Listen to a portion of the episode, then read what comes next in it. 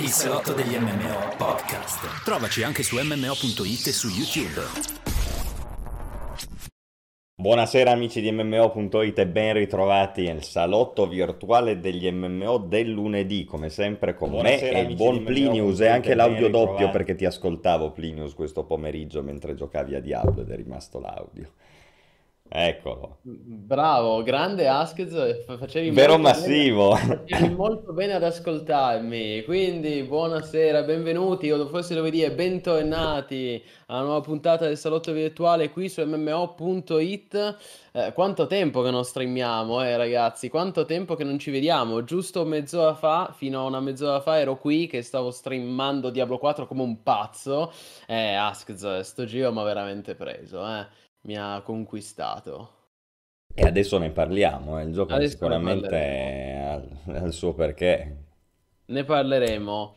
Ehm, buon tanto, buonasera a tutti carissimi, mettetevi comodi. Anzitutto ci tengo a rivolgere un particolare ringraziamento ai nostri utenti perché anche per merito, anche a merito di questa beta di Diablo 4, siamo finalmente tornati a 100 massivi postumani, li abbiamo superati, in questo momento ben 103 massivi postumani, quindi siamo finalmente tornati in doppia cifra. Grandi ragazzi, beh, molto bene, Grandi. no? Oh, assolutamente, grazie di cuore a chi si è abbonato, a chi si abbonerà. E anche, mi raccomando, anche stasera non, fa- non fate mancare il vostro contributo alla causa indipendente degli MMO, anche perché abbiamo tante cose di cui parlare, quindi una puntata delle grandi occasioni anche stasera con a questo punto la promessa da parte mia che nei prossimi giorni arriveranno tanti nuovi contenuti e soprattutto arriverà un nuovo streaming disagio su un MMO misterioso, perché la Mm. promessa è sempre quella che ai 100 postumani si fa un nuovo MMO disagio e anche nuovi streaming maratona che non vi preoccupate, non mancheranno già a partire da questo weekend quando eh, inizia l'open beta di eh, Diablo 4 appunto e poi ho anche tante idee di giochi da riportare in attesa di Diablo 4 ad esempio c'era chi mi consigliava di provare a riprendere in mano Wolsen quel, quelle che Wolsen, Wolsen te lo ricordi? Sì, certo certo. che me lo ricordo. Non sarà il gioco inizialmente noto, una volta noto come Lumen et Umbra, kickstartato, non sarà mai il livello di Diablo 4, però mm, diciamo una capatina per vedere se è migliorato nel frattempo possiamo farlo. Comunque non sarà quello l'MMO disagio, eh. MM con gli MMO disagio si scava più in basso e più in profondità. E con più avidità. Bravo, Certo. scava- negli MMO disagio si scava troppo in basso e con troppa avidità. Certo, certo. Ma Buonasera. guarda, e perché non fare un Grim Dawn? Ma come disagio? No, no, come action RPG, tipo Sì, Diablo. Grim Dawn, eh, sì, sì, anche un'idea. Solo che Grim Dawn lo vorrei, non vorrei dedicargli una so- un solo streaming come Wolsen, vorrei portarlo tutto come Titan Quest. Eh, E per quello mi serve un po' più di tempo.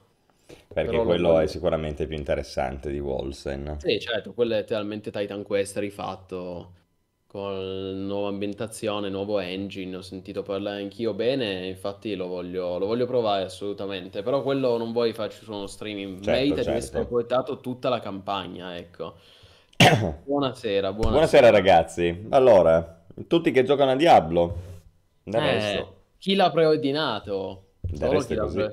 Le- Tutti giocano a Diablo varrà per, per l'open beta di questo weekend.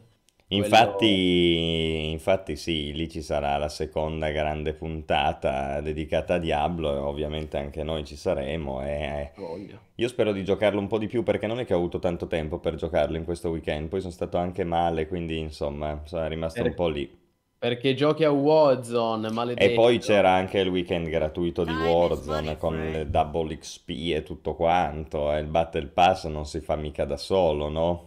Grazie mille intanto a Lord Reich 3 Mist che si è abbonato con Prime per 11 mesi, grandissimo, vero massivo Ma postumano. tu intendi Lord Alchemist, perché va letto in lit, no? Quindi Lord Alchemist. Ma certo, sono un cretino, scusatemi ragazzi. Per 13 11 mesi addirittura, grandissimo, vero massivo postumano, grazie mille di cuore. Lord Alchemist top. Eh sì, Grandissimo. sì, proveremo. prov- Allora, ragazzi, ormai il buon Askez è diventato come i ragazzini Diventa uno zoomerone di quelli attaccato al Battle Pass, COD. Prossimo step, prossimo passo Bro, Fortnite. Eh, bro, fai il Battle Pass su Fortnite, Askzo. L'abbiamo perso. Non, non sei... Tu una volta eri un vero vecchio, non sei più vecchio. Eh, Ci ci hai bro, si tradito. nerda su Fortnite, no cap. Ecco, bravo. Ah, poi Askzo su Fortnite e Plinio su Diablo 4. Va bene, dai. Ehm, comunque sì, mi sa che passeremo l'estate passeremo l'estate chiusi in casa. Esatto, come ha detto... Oddio, non lo trovo più, aiuto. Eh, Vabbè, non trovo più il commento. Mm. Si starà chiusi in casa Thomas, come si stette sì. chiusi in casa tanti anni fa con Diablo 2, io me lo ricordo. Quando è uscito Diablo 2 facevo le elementari. Eh, ma ne abbiamo già parlato del fatto che quest'estate esce tutto, raga, esce il mondo. E quindi sì, sicuramente sarà un'estate calda, ma anche proprio nel senso che staremo chiusi in casa e quindi sentiremo il doppio il caldo col computer, no? Comunque, che- con, con le 3070, le 4080, le componentistiche moderne che sono dei termosifoni, Dio santo, altro che. Mamma mia, saranno 40 gradi in casa. Eh, così. E... Sì, sì, è così. Prossima settimana che c'è l'open beta, adesso ne parliamo, infatti, Morgotto, di cosa si provano le classi. Sì, sì. Ehm, niente, dai, allora guarda, prima di, prima di iniziare con gli argomenti, chissà di cosa parliamo stasera, ti faccio vedere anche questo bellissimo pezzo che avevo già fatto vedere l'altra cosa, che non è al solito, non è la solita Collector's Edition, no? Edizione da collezione, che ormai basta, non annoiato, no? Sono noiose queste Collector's Edition. Questo è un pezzo nuovo, è il mazzo dei tarocchi di Diablo. I Minchia, tarocchi di Diablo. i tarocchi di Diablo. I tarocchi di Diablo. E dentro ci sono... Aspetta, eh, se riesco ad aprirlo perché è un'apertura molto particolare. Eh, dentro ci sono... Beh, quello I che tarocchi pensavo. di I tarocchi Diablo? di Diablo, bravo. Come ci sei arrivato? Allora, aspetta perché devo... Prima c'è il manuale che ti spiega come leggere i tarocchi. E poi, mamma mia, eh, ecco qui. Ve lo faccio Fammi un vedere. tarocco, esatto, anche Morgotto lo chiede. Eh, certo, un tarocco dove faccio, faccio una così a caso? Eh, Devi Ah, fare come eh, il mago do luna. Nascimento, il maestro do Nascimento. Eh, Sei lì e gli dici, questa carta mi dice, questo mi dice... E poi magari riesci anche a farti dei soldi. Donate per i tarocchi, ragazzi. 5 Donate euro, il maestro Plinius vi fa i tarocchi di Donate per i Diablo. tarocchi. Perfetto. Quale scegli? Scegli, que- scegli questa? Proprio questa? Va bene, dai. E allora sia questa, money, il friend. Nine of Cups, il 9 di coppe. Il Nine of Cups, no cap, Tinello si è abbonato con Prime grandissimo, vero massivo postumano, anzi, Tinellotto, Tinellotto. Nell'otto, come planotto, grande Bellissimo, infatti mi Tinello, piace un sacco il suo nome. postumano. Aspetta, grazie mille di cuore. Ti dedico una carta, ti dedico, ti dedico la regina dei pentacoli. La regina dei pentacoli addirittura, questa è artiglieria pesante. Non dei tentacoli, eh, dei pentacoli, perché un an- eh, Diablo non è un anime. Bravissimo, bravissimo, eh, perché siamo a- a- in America e non in Giappone. Siamo a Sanctuarium, esatto. E E non a Limsa niente, tarocchi Lominsa. per tutti, tarocchi per tutti, rabdomante, cartomante, ormai c'è una carriera spianata. Se Twitch dovesse, la carriera come content creator dovesse andare male, eh, mi, mi riciclo così, il A suo diavolo, modo costruisci comunque un contenuto, guarda, quindi... il diavolo, proprio lui, la lu- esatto, la luna nera. Boh, boh, boh, boh. Mamma mia, che tempi, ragazzi. Anche lì era estate, eh, quando c'era la zingara in fiera. Oggi non potrebbero neanche più chiamarlo così, probabilmente, il programma. Eh sì, sì, era estate, le calde serate Me le estive. ricordo molto bene. Probabilmente era contemporaneo di Diablo 2, era un po' tutto quel periodo lì. Sì, sì, qualche anno dopo, però sì, sì, E assolutamente. quindi, ragazzi, insomma, siamo carichi, passiamo agli argomenti del giorno. Ah, no, vuoi fare i tarocchi? Cosa stai facendo? Di cosa ti è Sì, uscito? sì, sto facendo ormai, ormai io voglio capire se il lancio di Diablo 4 andrà bene. Allora, Ah. voglio capire, vediamo un po' come andrà. Io No, non... no, no, mm, perché quello... mm, chiedigli, chiedigli ai tarocchi eh, se l'endgame di Diablo 4 andrà bene. Allora, vediamo se l'endgame di Diablo 4 andrà bene. Io li metto tutti. Aspetta, li prendo tutti, eh. Li prendo tutti. Comunque, grazie mille Tinella che ci fai complimenti per il vostro lavoro. Grazie a voi, Grazie ragazzi. mille. Allora, quindi sono centinaia di tarocchi, è anche difficile proprio estrarli. E prendo, e prendo questo. Che cos'è? Vediamo. King of Wands, il re del- della staffa, delle Sì, delle staffe, bacchette. il re delle bacchette. E beh, è molto criptico, sai, il tarocco non ti dà una risposta, è come l'oracolo Eh, di... ma è qua è, dici, il- come andrà l'endgame di Diablo? Ti dà il King of Wands, no? Quindi presume una pluralità di, di- di oggetti, no? Quindi si farma. Le bacchette saranno P, Sono sicuro. tante, Le bacchette saranno P. devi farmarle. Eh, sì, sì, devo, devo migliorare come cartomante, ma eh, mi, poti- mi, mi, mi, ehm, mi consiglia, mi proponevano anche di fare una live. Fai una live in cui predici il futuro, il cartomante con le carte, i tarocchi di Diablo. Devo un po' studiarmeli. Poi prendi un polpo, gli metti due carte di Diablo, vedi quale delle due estrae e fai veramente miliardi a quel punto. Eh sì, assolutamente. È solo che devo mettere, prima devo, ehm, sì, devo mischiarle un po', perché al momento sono in ordine, quindi c'è tipo il 2 di, di, il 2 di spade, il 3 di spade e il 4 di spade, quindi devo, devo mischiarle, ecco prima. Eh, però va bene ragazzi, quindi, e quindi sì, buonasera, è il futuro, il futuro di Diablo. Come sarà questo futuro di Diablo, caro Askzo? Mamma mia, qui ho fatto un macello intanto.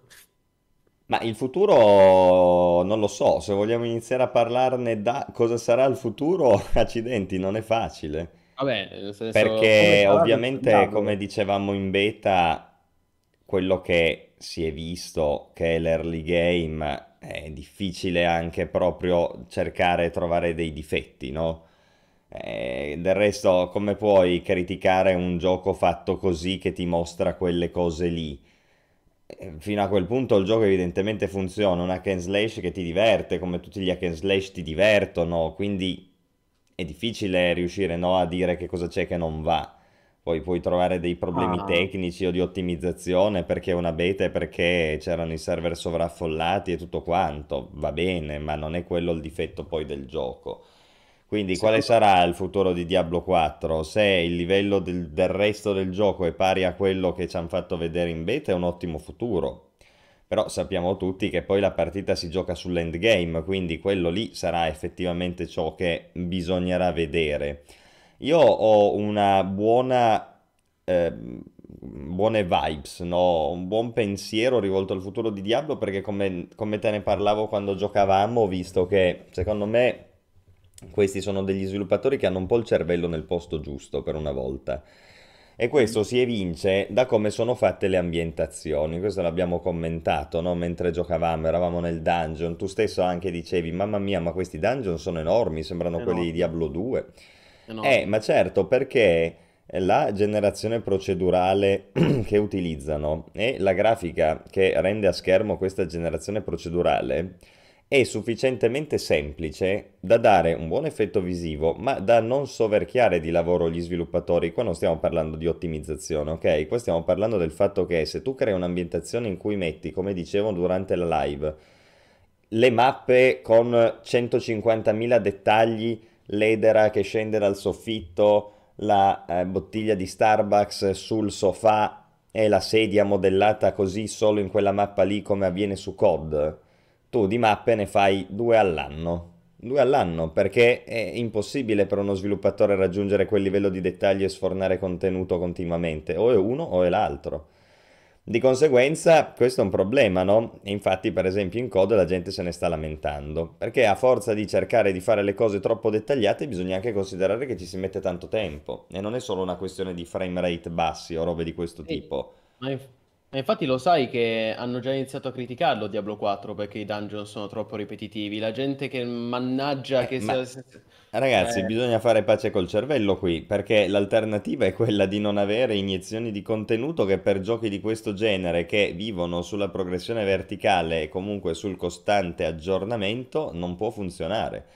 no, Quindi quello una... che abbiamo visto in beta, per come il gioco è stato fatto, e forse anche volendo strizzare l'occhio a quelli che hanno dei computer poco potenti nell'ottica di diffondere il gioco anche presso chi ha dei requisiti minimi non soddisfacenti, comunque ti, ti dà un grande vantaggio sul lungo termine, cioè ti dà la possibilità a te sviluppatore di fare aggiornamenti non in modo difficile, non in modo gravoso, Noi tante volte qua su MMOIT ci siamo trovati di fronte a dei prodotti che già in early access mostravano questo problema. Il più, diciamo, esemplificativo è Star Citizen, ovviamente, che non c'entra con Diablo, eh. Però concettualmente, no? cercate di seguire il mio ragionamento. Eh, anche New World, no? New World anche ne abbiamo parlato tanto di questo motore di Amazon, che tra l'altro è lo stesso di Star Citizen, che è evidentemente difficile da aggiornare, difficile da metterci su mano, no? E quindi vuol dire che la gente chiede le modifiche, chiede il contenuto, ma per cambiare tanto così ci stai vent'anni. Molto meglio invece una formula come quella che abbiamo visto in Diablo 4, o meglio, non lo so perché poi magari si mangiano il cervello, eh. Io vi dico quello che penso nel momento in cui ho visto la beta e ho pensato a queste cose qua. Non è detto che siano le stesse in endgame, non è detto che magari in atto 3 non sia uno scempio. Però per quello che hanno fatto vedere, a me sembra che siano con la testa per una volta sulle spalle, no? Sappiano quello che vogliono, così si sviluppa un action RPG. E infatti è difficile dire quali sono i difetti di Diablo 4 a fronte di questo, no? C'hai 20 livelli di hack and slash molto ben fatti, mm, ti sfido a trovare un vero difetto. Allora, eh, sì, stiamo mettendo tantissima carne al fuoco, però è giusto così. Sicuramente possiamo partire dicendo eh, che è stata un... Adesso ne parliamo anche noi, Silma, stai tranquillo. Ehm, sicuramente possiamo partire dicendo che è stata un'ottima beta, nel senso che comunque eh, le impressioni sono positive. Non, non possono che essere positive globalmente. Ehm, non è perfetto, assolutamente, non è che serviva pregianza, sinceramente, per capire che Diablo 4 non è perfetto, te lo dico tranquillamente anch'io. Ehm, eh, io sono, io sono spaventato, sono preoccupato dall'idea che Blizzard possa ascoltare i feedback sbagliati, perché ad esempio se guardi ciò che ho linkato in chat, uno dei thread in assoluto più upvotati su Reddit dice eh, Blizzard questi dungeon sono vergognosi, gli chiedono di rifare i dungeon ed è esattamente il tipo di feedback sbagliato di cui parlavi, di cui parlavi tu prima, perché se devi rimetterti a fare ogni singolo dungeon con una precisione maniacale questo gioco lo rimandano di tre anni, lo vediamo nel 2025 e poi comunque ci sarebbe un'iniezione di contenuto che sarebbe lenta e sempre in ritardo rispetto alle richieste della community. Eh, esatto. E quindi... Ehm, quindi speriamo che non ascoltino i feedback sbagliati. Detto questo, ehm, sicuramente ci sono dei problemi. Allora, premesso che noi ovviamente qui non possiamo parlare dell'endgame perché la beta è limitata al livello 25, ehm, però io, io, ad esempio, ho giocato parecchio, cioè, raga, io mi ci sono chiuso questo weekend. Cazzo, non è dato come non ne davo da anni. Infatti, non vedo l'ora che esca perché veramente mi ha preso e non vedevo l'ora di un nuovo action RPG che mi prendesse così tanto, che mi ridesse, che mi ride, ridesse proprio quella scintilla. Un po' come l'anno scorso c'è stato Elden Ring, però questo gioco è più nelle mie corde rispetto a un Souls-like. Questo gioco è, cazzo, un hack and slash multiplayer, no? Che è proprio la mia tipologia di genere preferito. Quindi sono veramente preso bene. Per chi mi chiede come il gioco, io rispondo che è potenzialmente una bomba, perché è estremamente promettente. Uh, esatto, vedo che ho messo il mio gameplay in sottofondo. Ieri fatto, l'altro ieri ho fatto una live di 9 ore, credo di aver battuto ogni record di maratona qui su MMO.it. Eh, ci sono però delle cose che un pochettino mi preoccupano. Eh, in particolare ci sono tre aspetti. Uno, vabbè, il primo, ne parleremo anche meglio più tardi, è l'ottimizzazione, perché la stessa Blizzard ha pubblicato un, un tweet in cui ha detto che effettivamente il gioco ha dei problemi eh, in termini di RAM eh, in termini di, di sta, ci sono dei problemi di stuttering e quindi nel momento in cui Blizzard stessa ammette l'esistenza di questi problemi su cui stanno lavorando, lavorando e che verranno risolti, speriamo vengano risolti per il lancio, eh, vuol dire che effettivamente un problema c'è, se, ste- se gli sviluppatori stessi lo, lo ammettono. Um, questa quindi prima cosa, eh, problemi diciamo di natura tecnica, che comunque non mi preoccupano più, forse sono quelli che mi preoccupano meno perché poi si risolveranno, ecco, è solo una questione di tempo. Uh, comunque il gioco è tranquillamente giocabile già adesso. Poi, seconda cosa, uh, beh, sappiamo che ovviamente l'endgame e la monetizzazione rischia di, rischiano di essere dei tasti dolenti.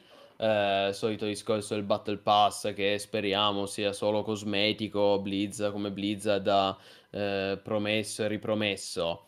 La cosa che mi preoccupa di più al momento è il bilanciamento, nel senso che è chiaramente un gioco non perfettamente bilanciato. Poi certo, abbiamo provato i primi 20 livelli, i primi 25 livelli, però nel senso... Infatti questo francamente... Yeah. Lo so, però guarda, io non ho dubbi che sarà sbilanciato anche al lancio, eh? anche perché Blizzard, parliamoci chiaro, perché i suoi giochi non sono forse sempre stati, un, non hanno sempre avuto delle classi un po' più bilanciate, un po' più forti, un po' meno forti, comunque, cioè anche in WoW c'erano dei palesi sbilanciamenti. Ma no, ma questo è normale, però, mm, cioè è normale, è inevitabile.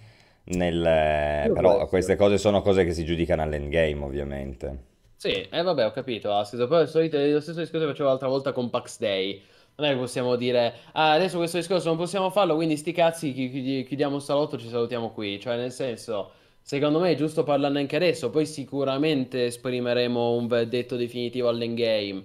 Però io sono convinto, poi magari sbaglio, eh, però quanto scommettiamo che ci saranno dei problemi di bilanciamento abbastanza marcati? Al lancio. Ma sicuramente ci sarà qualcosa che va tweakato, qualche modo di, di, giocare che non è stato previsto e quindi è evidente come in qualsiasi altro gioco, però non è una cosa che possiamo vincere dalla beta.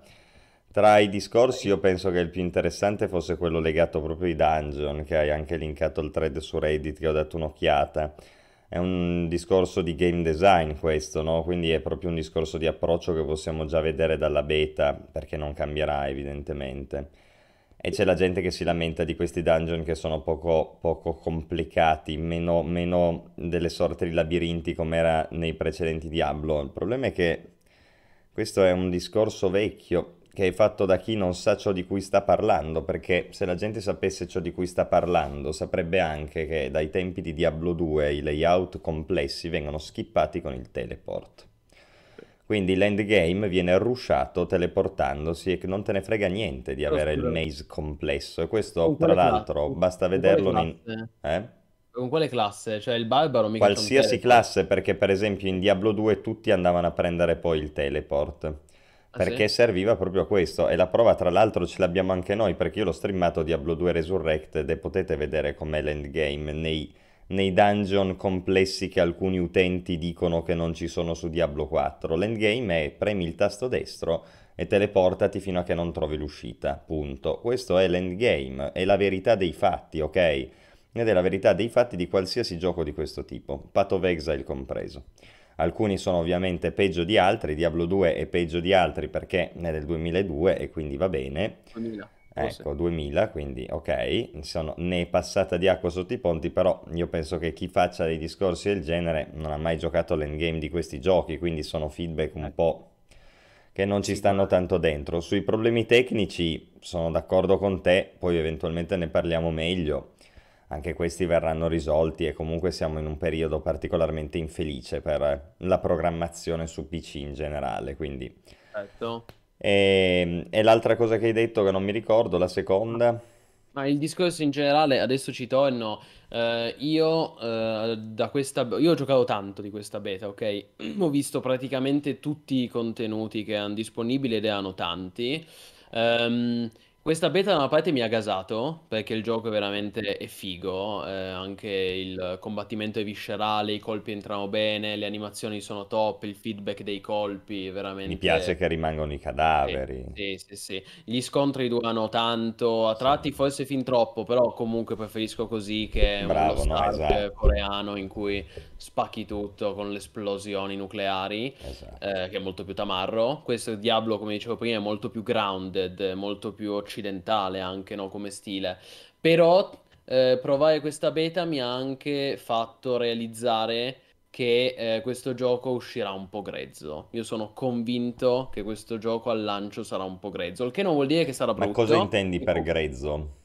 C'è un po' di grezzaggine. Eh, intendo, vabbè, un po' il bilanciamento, va bene. Intendo un po'. Ehm, allora, per essere un gioco Blizz mi ha stupito l'interfaccia. L'interfaccia è eh, sorprendentemente caotica e confusionaria, soprattutto il quest log. Io ho avuto problemi proprio col quest log, niente di, anche lì, niente di infattibile, inaccettabile, però solitamente i giochi Blizzard sono noti per avere una pulizia, per cui clicchi una quest, ti tracca quella missione, sai dove andare a farla, come andare a farla, invece qui no, in particolare quando tracchi una quest dentro un dungeon, ehm, spe- agli inizi io credevo di aver sbagliato strada, perché sostanzialmente quando tu sei dentro un dungeon e stai facendo una quest, non c'è nessun indicatore che ti dice che effettivamente sei nel dungeon giusto, perché la freccetta, l'indicatore della quest rimane fuori dal dungeon, rimane all'uscita. E quindi eh, io un, un paio di volte mi è successo che sono entrato in un dungeon, ho iniziato a farlo.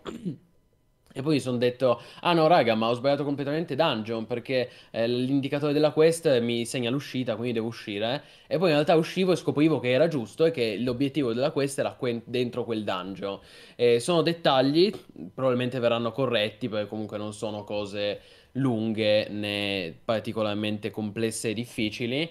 Um, alt- e poi un altro discorso quando parlavo di grezzaggine è legato al fatto che io ho esplorato praticamente tutte le zone che erano disponibili in questa beta, cioè la regione giocabile era una sola, Fractured Peaks, però eh, questa grossa, questa grande regione è divisa in tante zone, sott- mm, microzone e mh, mm, ho notato una grande dispa- disparità di mob, cioè ci sono alcune zone che sono veramente piene zeppe di mob e poi sono verso la fine della mappa, quando arrivi al livello 20, ci sono alcune zone ghiacciate, eh, innevate, in cui non c'è nessuno, cioè sono completamente vuote. Bisogna vedere allora... se magari con le mount si sente di meno. Sì, sì, no, ma a me, ma a me poi piace il fatto che ci sia questo open world grande, vasto, liberamente esplorabile. Mi piace perché mi ricorda Sacred, la leggenda della massacra. Quindi figo. Però mh, c'è un po' di, c'è un po' di disparità. Ci sono alcune zone che sono palesemente work in progress. Eh. Cioè, certamente la beta serve anche a questo, mh, assolutamente, non c'è dubbio. Però, se chiedete a me, anche conoscendo Blizzard, io sono abbastanza convinto che uscirà un po' grezzo. Però, ripeto, è comunque, comunque positivo è il mio, eh, il mio giudizio su questa beta, anche perché su Diablo 4 in generale, anche perché se no non mi ci sarei infognato tutto il weekend. Però secondo me, io qui a costo di dire una cosa impopolare, dico che forse, forse si meriterebbe un piccolo rinvio, che non ci sarà, perché ormai lo pubblic- Blizzard lo pubblicherà a giugno, forse è meglio così, perché se già, se già è difficile aspettare fino a giugno, non oso pensare se venisse rimandato di 2-3 mesi fino a settembre, poi a settembre esce Starfield, quindi per carità, va bene che esca a giugno, però se, dobbiamo, se devo valutare la pulizia tecnica e l'ottimizzazione del gioco e tutti quegli aspetti di cui ho parlato finora, secondo me qualche mese in più gli farebbe bene a Blizzard. Guarda, è interessante questo discorso delle zone perché mentre lo facevi mi veniva in mente WoW, anche WoW aveva un po' questo problema, no? Se voi vi ricordate WoW, e non, tra l'altro fino a Cataclysm non l'ha mai risolto, perché quando il gioco esce poi è difficile andare a modificare le cose che già ci sono, no?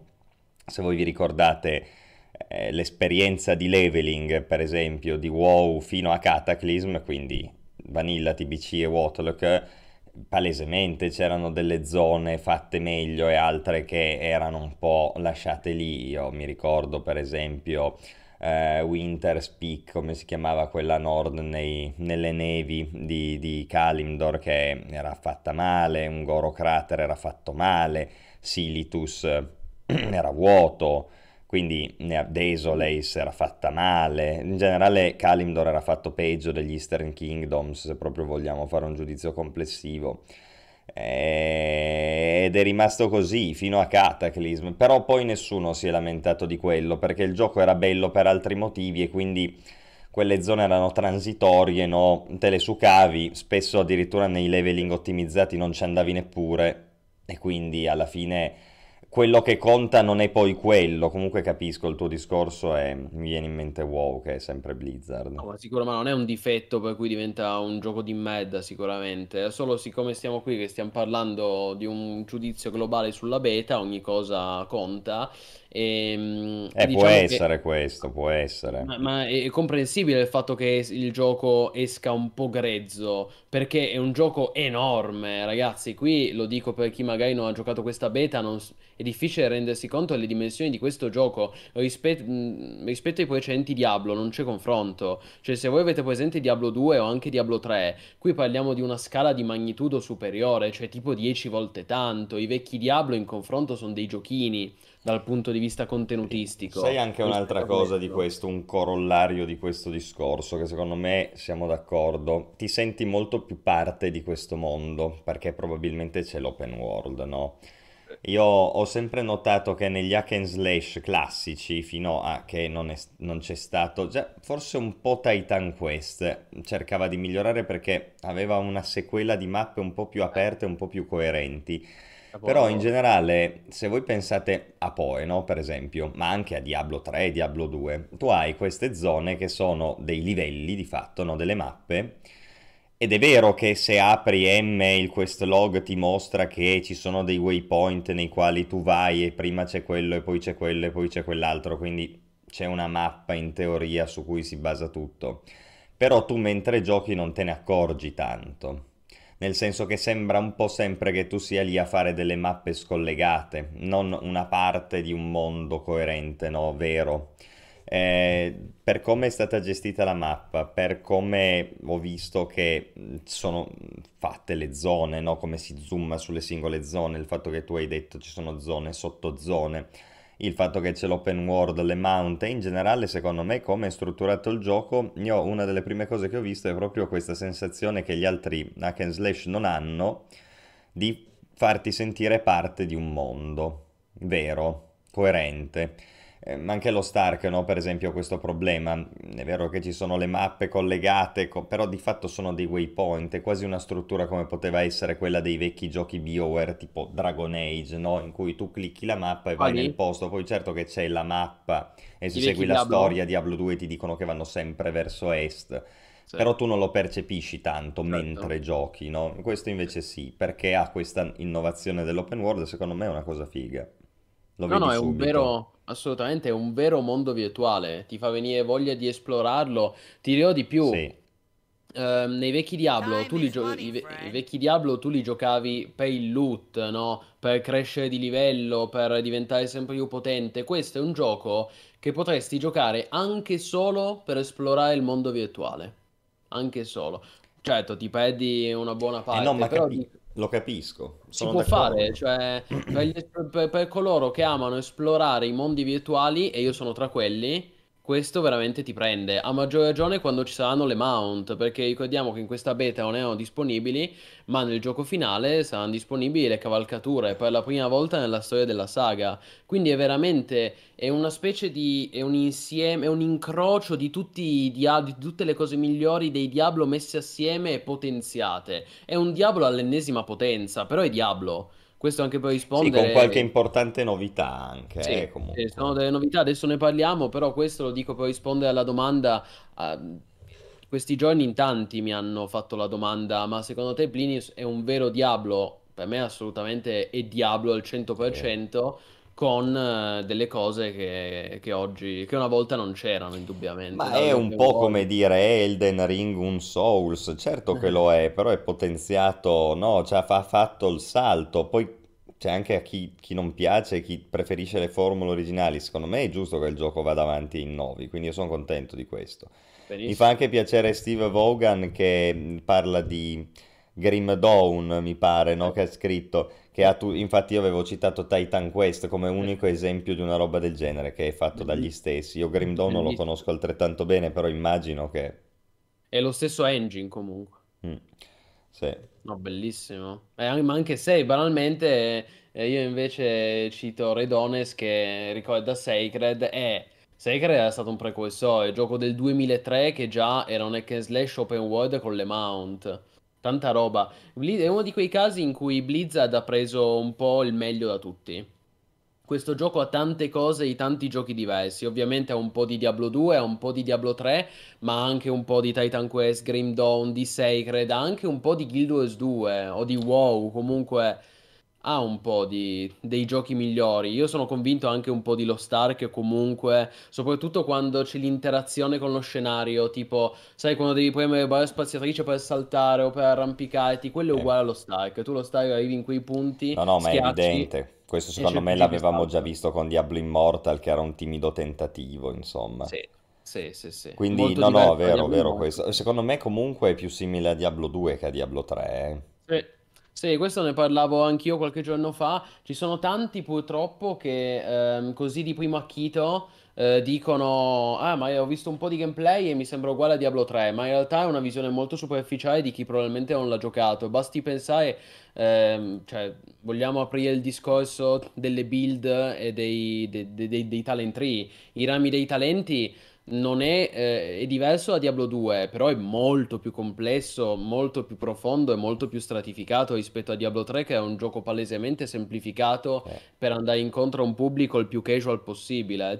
Tutto questo poi senza parlare spi- della, dell'art direction, che in Diablo 3 era super fumettosa, cartunesca, qui è veramente un ritorno a quelle origini gotiche e cupe di Diablo. Sì, sì, è proprio il feel generale di come gioca il gioco, che è più simile a Diablo 2 che a Diablo 3, pr- proprio giocato. Sono cose difficili anche da spiegare a parole, però è così, è così. E sull'albero dei talenti non c'è dubbio, non c'è dubbio su quello che dici, è molto più complesso e te- teoricamente anche più libero. E- ed è lì, secondo me, se vogliamo prenderci un attimo, dove si compie la vera innovazione di questo gioco a livello di gameplay, no? Perché rispetto agli altri giochi ha questa cosa per cui i talenti e quindi anche le abilità sono legate all'arma, ma ven- l'arma viene switchata liberamente.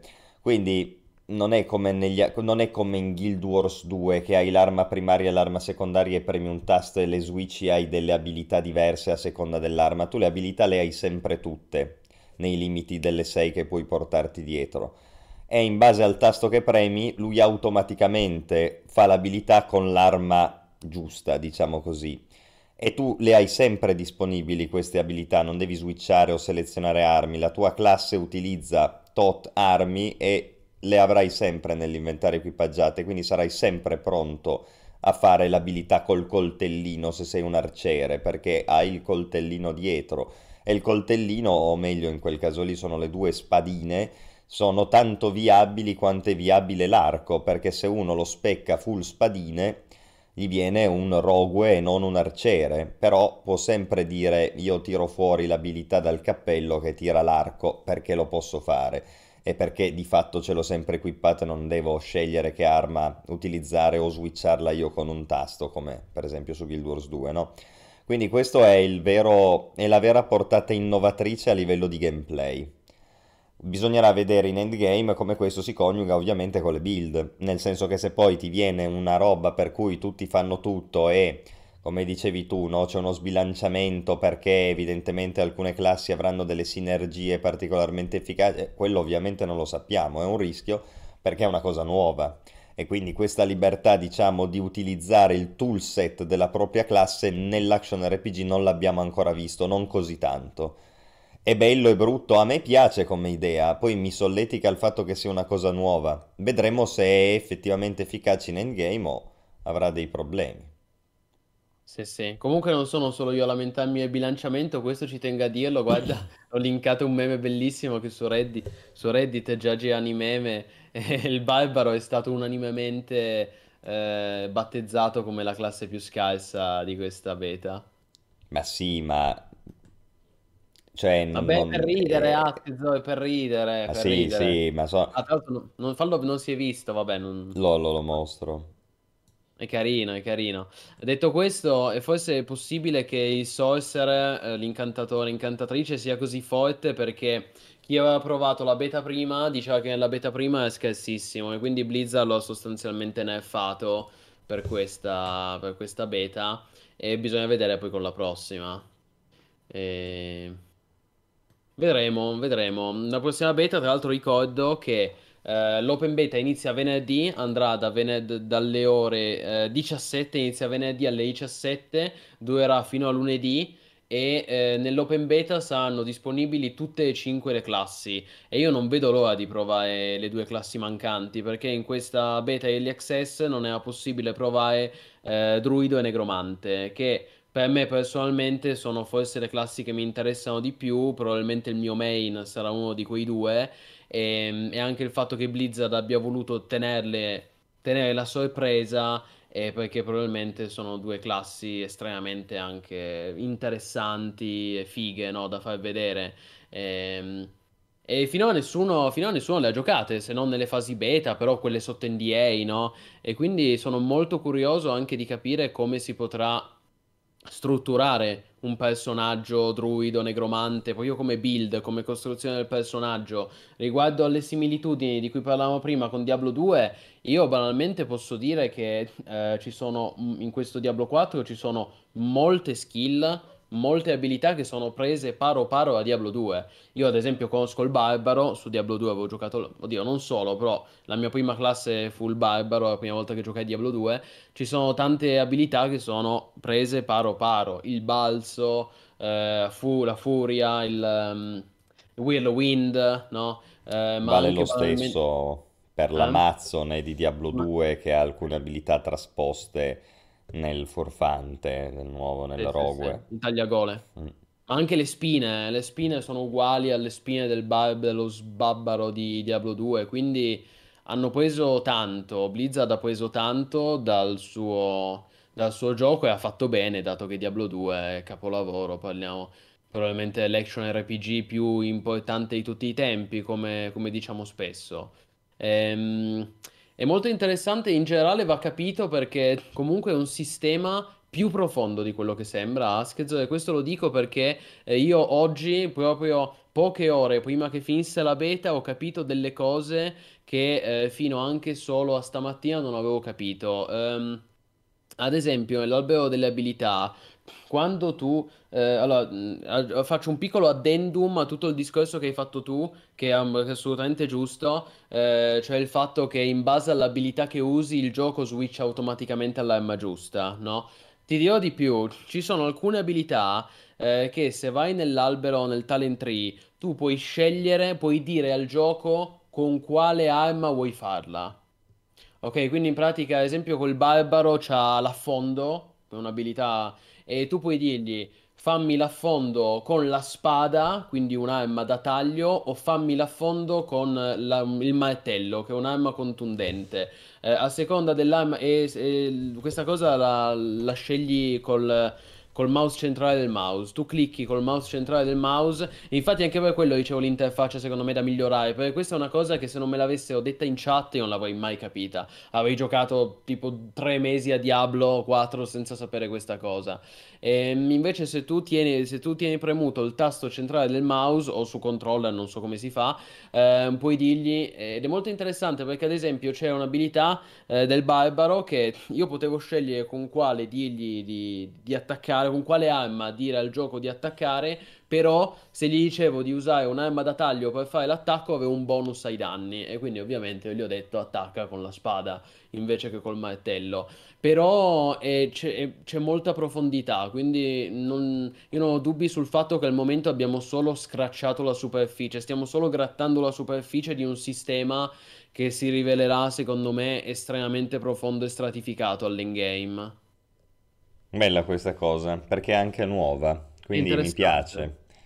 Poi sì, eh, lo dicono anche in chat che è fatto male, capisco, ho capito questa cosa del- dello switch di armi, eh, ma lì appunto forse la beta serve anche a quello, Mi no? fa, Serve... mi fa piacere vedere che non sono l'unico. Sì, quella è poco chiara, però è molto... Però intendiamoci, io preferisco così, eh, cioè nel senso preferisco un gioco che è molto complesso, è molto profondo e magari l'interfaccia va un po' raffinata piuttosto che un gioco con l'interfaccia perfetta ma non c'è niente da fare. È un po' il discorso, tu qui sarai contento Askez, questo gioco eh, mi sento di dire è un po' il contrario di Lost Ark, nel senso che Lost Ark aveva una quality of life ottimale però il problema di Lost Ark non era come facevi le cose, ma le cose che dovevi fare sullo Stark, no? Cioè cosa dovevi fare. Qui invece è un po', con- un po' il contrario, nel senso che concettualmente Diablo 4 è una bomba, raga, questo gioco è Ma voglio fighissimo, solo dirti una cosa, sistema abbiamo, gio- abbiamo giocato di più insieme nella beta di Diablo 4 che in tutto il tempo che è durato lo Stark, ma non perché noi non Vabbè. volessimo giocare insieme, perché il gioco non te lo permetteva. Cioè, e allora di cosa stiamo parlando? No, no, ma infatti... Hai detto bene, sono le cose che ti faceva fare. Poi che te le eh, facesse lo fare con gli orpellini e te le rendesse gradevoli, è evidente, era studiato apposta. È Era un po' studiato. noioso e un po' ripetitivo. Poi comunque io lo difendo, difenderò Una sempre perché secondo me come gameplay era studiato molto bene come combat. allucinante. Però eh, sicuramente Diablo è su un'altra categoria, ecco, anche più adatto a un gusto tipicamente occidentale. E ripeto, mh, io, io sto- stiamo parlando dei difetti perché sì, si- si- voglio dire, MMO.it è un po' tale di critica e informazione, quindi non è che siamo qui per dire no, bellissimo, compratelo, hype, hype, hype. Noi facciamo un lavoro di critica, no? Detto questo, eh, il giudizio è assolutamente positivo. E sono cose, molte di queste cose di cui ho parlato, che ho spiegato, questi difetti, sono difetti facilmente risolvibili Sì. con, con un aggiornamento dell'interfaccia, migliorando la quality of life, anche questa cosa che puoi switchare arma, benissimo che ci sia, va solo spiegata un po' meglio, eh, però è veramente figo. Ecco, poi mi rendo conto per chi, per chi mi chiede Plinius vale 70 euro, mi rendo conto che sono tanti soldi, ragazzi. 70 euro su PC, 80 euro su console è veramente tanto, quindi valutate voi anche in base ai vostri gusti. Certo, io vi dico, se vi piace questo genere, se vi piacciono gli hack and slash, secondo me questo gioco è imprescindibile. Cioè, Diablo 4 è un gioco che durerà 10 anni forse, e quindi io lo consiglio. Se invece è un genere che non vi piace, non vi interessa così tanto, pensateci due volte prima di spendere 70 euro e provate l'open beta che è gratis per tutti.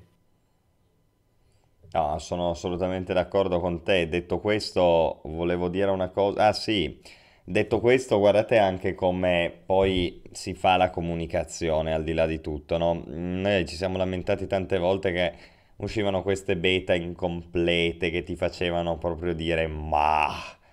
Oppure addirittura ti turnoffavano dal gioco, come è successo con Ashes of Creation nell'alfa. D'accordo che questo è a ridosso dell'uscita, però tu proponi al pubblico una roba del genere, è figo. Cioè c'è poco da fare, e hai fatto bene a proporlo. È un po' come le sensazioni, così stavo pensando sempre a eventi simili nel passato, che ci aveva dato la beta di Guild Wars 2, ti ricordi? Bello.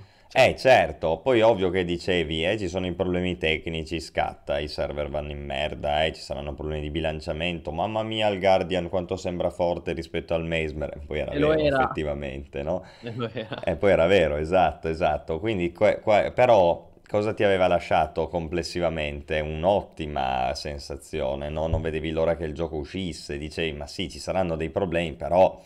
Però il gioco c'è, è pronto ed è quello che mi stavo aspettando, no? Non c'è l'inculata dietro, dietro l'angolo, come spesso accade oggi, che tu ti aspetti una roba e poi c'è no, la dietrologia che ti frega perché non avevi considerato oppure non è fatto esattamente come pensavi che fosse perché te l'avevano pompato col marketing facendoti credere cose false. Qua il gioco c'è e quello che abbiamo visto sinora è buono. I difetti del gioco, secondo me, tanto possono apparire soltanto dopo, perché questo genere di giochi, se è fatto così, è divertente, va benissimo, solo che poi, se è fatto male l'endgame, il gioco non dura, e quindi tu di spendere 70 euro per farti un'avventurina così non hai voglia, giustamente, però questa è una roba che si potrà sapere soltanto a distanza di qualche settimana dall'uscita del gioco. Cioè a luglio, il gioco esce il 6 giugno, a luglio capiremo se questo gioco ha delle potenzialità di durare a lungo oppure no. E allora lì vedremo veramente quali sono i difetti di Diablo 4. Sino ad allora, per giocarsi 20 livelli in beta così, veramente difficile dire eh, il gioco fa 25. schifo. cioè. Comunque sì, lo capiremo meglio con la prima season, eh, che inizierà un mese dopo il lancio, questo è poco ma sicuro.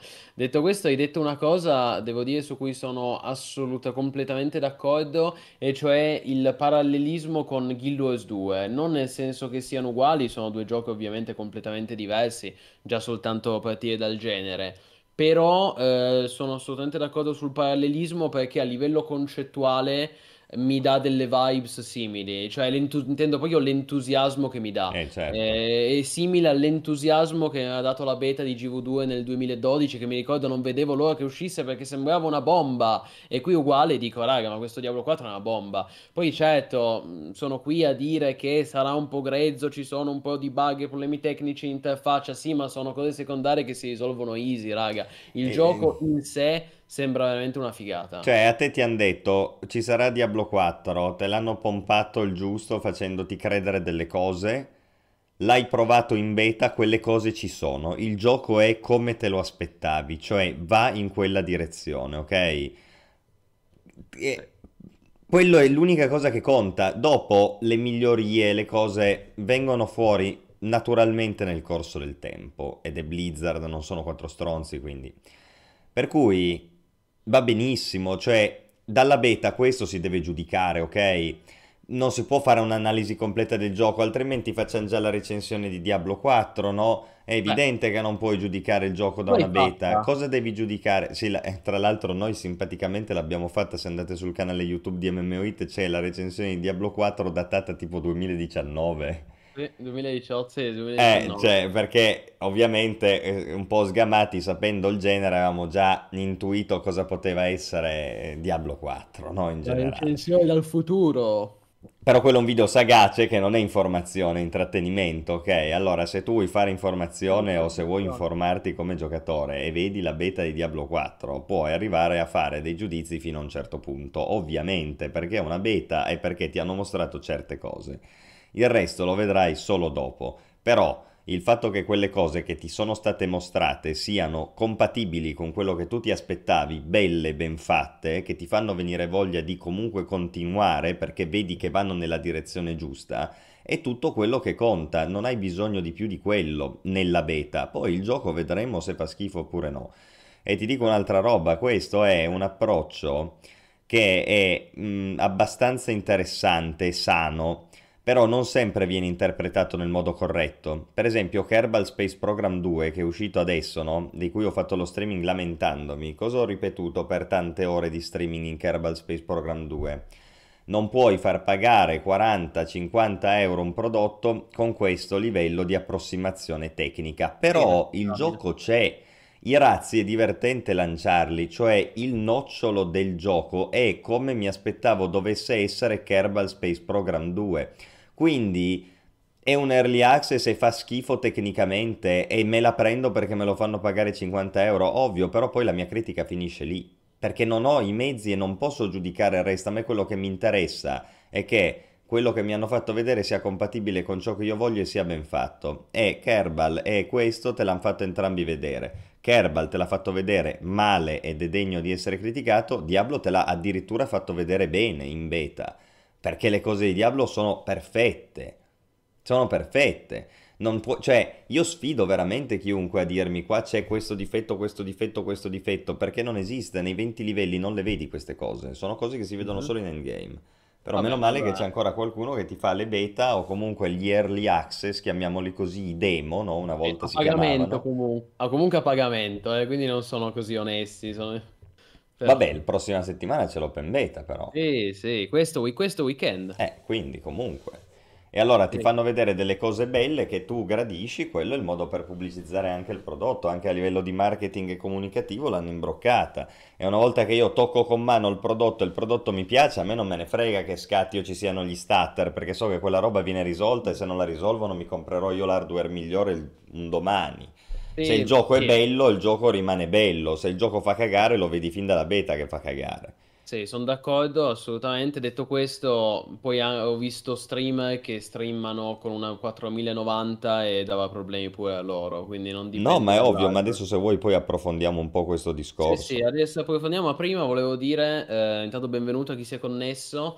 Uh, ah sì, no, a livello comunicativo non c'è dubbio sul fatto che Blizzard a sto giro ha, ha fatto centro Già solo per il fatto che da, da, da 4 giorni tutti stiamo parlando di Diablo 4. Tu, tutti coloro che seguono i videogiochi, raga, gli ultimi tre giorni solo Diablo si è parlato. E quando succede vuol dire che indubbiamente si è fatto centro. come quando è uscito Elden Ring si è parlato solo di Elden Ring, non per tre giorni ma per un mese, e, ehm, quindi sì, ehm, detto questo, anche per rispondere, allora rispondiamo un po' di chat. Sì, sono d'accordo, Darky, ci sono giochi che offrono 10 ore di longevità a prezzo pieno, banalmente i COD, la campagna almeno come, come, dicevo l'altra volta, i FIFA, i COD, tutti i giochi, eh, giochi che escono tutti gli anni e di cui ogni anno devi spendere 70 euro. Eh, qui è vero, 70 euro sono tanti, però ti dura 10 anni. L'ultimo capitolo della saga, Diablo 3, era uscito 11 anni fa.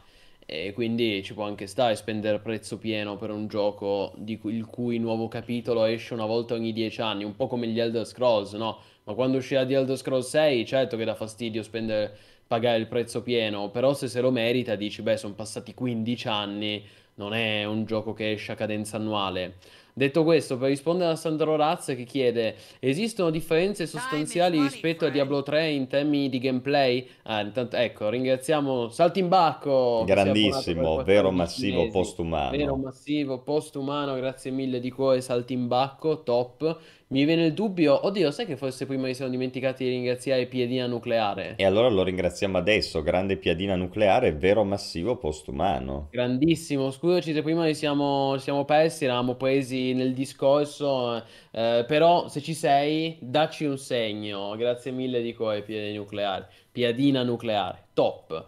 Um, dicevo, per rispondere a Sandro Raz, è, è, completamente diverso da Diablo 3. Banalmente il fatto che open world cambia tutto, quindi sì, la mappa è aperta, è un vero mondo virtuale open world con ciclo giorno-notte, ci sa- saranno anche le mount, uh, e tra l'altro è connesso, vedi anche altri giocatori nella mappa e come dicevamo prima rispetto a Diablo 3 è sicuramente più per quello che abbiamo potuto giocare finora è sicuramente più profondo, più complesso e più stratificato come costruzione del, della build del personaggio. I talent tree sono diversi, le tantissime abilità sono riprese paro paro a Diablo 2, però tecnicamente è aggiornato, è aggiornato al 2023, è un prodotto importante, ecco. Ringraziamo anche Pueblo 6 che si è iscritto con Prime 16 mesi, vero massivo postumano veterano, grandissimo. Vero massivo postumano, grazie mille di cuore Pueblo 6, avanti così ragazzi, grandi. Proprio il modo con cui gioca è completamente diverso da Diablo 3, poi sì. superficialmente può sembrare simile, ma è come dire che è simile Titan Quest a Diablo, sono simili perché sono action RPG, vedi sempre dall'alto e many mob sì. però come lo fai cambia completamente e soprattutto ca- come anche Path of Exile, no? Così come cambia anche, e questo poi sarà quello che vedremo a gioco uscito, quello che fai tra l'ammazzare i mob, no? Perché oggi non puoi prescindere da questo. Prima abbiamo citato lo Stark. Lo Stark voleva fare la sua fortuna anche proprio sul contenuto extra macinare i mob, no? Il contenuto al di là del semplice vado in giro poi un po' non c'è riuscito, un po' il focus comunque è sempre quello, sappiamo quali sono i problemi e va bene, però questo per dire è importante anche quello no? come forma di distinzione rispetto ai precedenti Diablo e, e dal punto, a quel punto di vista anche solo per il fatto come dicevi tu che c'è l'open world già immediatamente appare la differenza rispetto a Diablo 3 ma poi io penso che basti aver giocato un po' Diablo 3 e, e, prendere in mano questo per rendersi conto fin dall'inizio che è molto diverso, proprio come gioca il gioco. Io l'unica cosa che posso trovare simile a Diablo 3 per onestà intellettuale è questa. Io quando avevo giocato, io aspettavo molto Diablo 3 quando uscì. E quando avevo giocato la beta di Diablo 3 comunque mi ero divertito, mi era piaciuto, infatti l'avevo poi comprato, mi aveva convinto a essere acquistato. Ma mm, perché è lo stesso discorso che ho fatto anche per Diablo 4. Nel momento in cui ti viene somministrato questo contenuto è difficile che a te non piaccia. Perché se ti aspetti quello e più o meno ti arriva quello, tu sei contento. Detto ciò, io sono molto più convinto qua di quanto non fossi nel 2013 quando è uscito, quando è Diablo 3, no?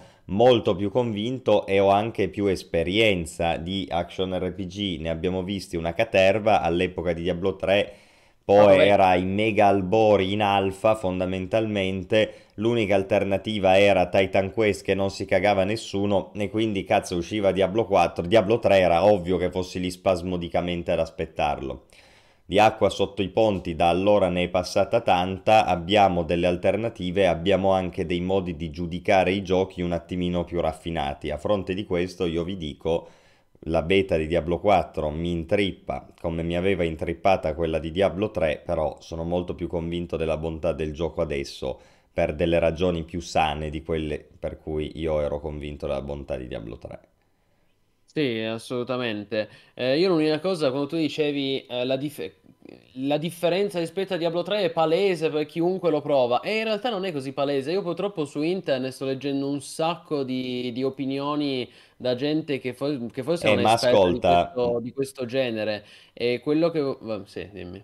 No, dico semplicemente che nel momento in cui il feedback dei dungeon che non sono sufficiente articolati è uno dei principali feedback negativi di questo gioco, ti dimostra qual è la concorrenza. Ripeto, basta aver, cioè, qual è l'utenza, basta vedere come si giocavano i dungeon su Diablo 2, ripeto, col teleport per rendersi conto che chi fa quelle critiche non è esperto, non ha visto fino alla fine quello che doveva vedere per permettersi di mettere bocca. Purtroppo è così, perché sono proprio degli strafalcioni, sono delle critiche che... E allo stesso modo chi dice che questo gioco gioca come Diablo 3, veramente mi chiedo come abbia giocato a Diablo 3 per non rendersi conto, mi chiedo che fruizione dei videogiochi abbia e rimango molto perplesso, ecco. Sì, sì, sono d'accordo. È una cosa che ho letto da molti, però anche da tante persone che non l'hanno provato, hanno visto un gameplay e dicono è uguale... Saluto Ah, Sparta solo. che- ah, grande, buonanotte, grandi ragazzi. Ehm, tante persone, io ho letto, eh, ho letto critiche, cioè il punto, noi non siamo dei fanboy di Diablo, ok? Io sono il primo ad aver mosso ad esempio delle critiche a questa beta, alcune le ho spiegate prima, Eh, ci sono secondo me dei difetti, però tante delle critiche che ho letto online su internet sono eh, pretenziose o comunque sono da persone che non sono competenti all'argomento. Ehm, E, tanti addirittura non l'hanno neanche provato. Io ho letto tanti che dicono: Vabbè, si vede che è uguale a Diablo 3. Eh, ti sembra uguale perché se non lo provi può sembrare simile. Poi in realtà giocandolo capisci che, che è molto diverso. È molto diverso. Detto questo, tra l'altro si gioca molto bene anche col joypad. E quindi si vede che hanno svolto un ottimo lavoro da questo punto di vista. Ehm, ah, sì, sì, ha avuto un successone eh, Galatimus, assolutamente.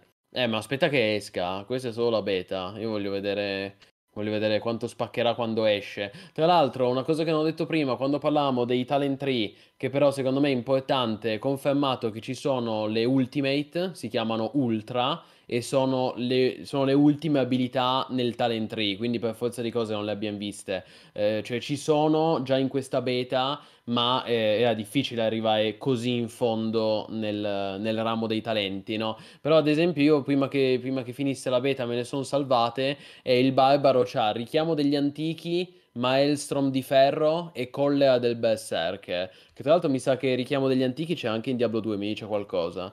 Comunque saranno presenti anche le, le ultra, diciamo. Che dire, ehm, sembra veramente interessante, peccato, peccato per il, il- il party locato a 4 player. Quello mi dispiace, eh. Quello è un peccato perché questo è il, il classico gioco che con un gruppo di amici fa il devasto.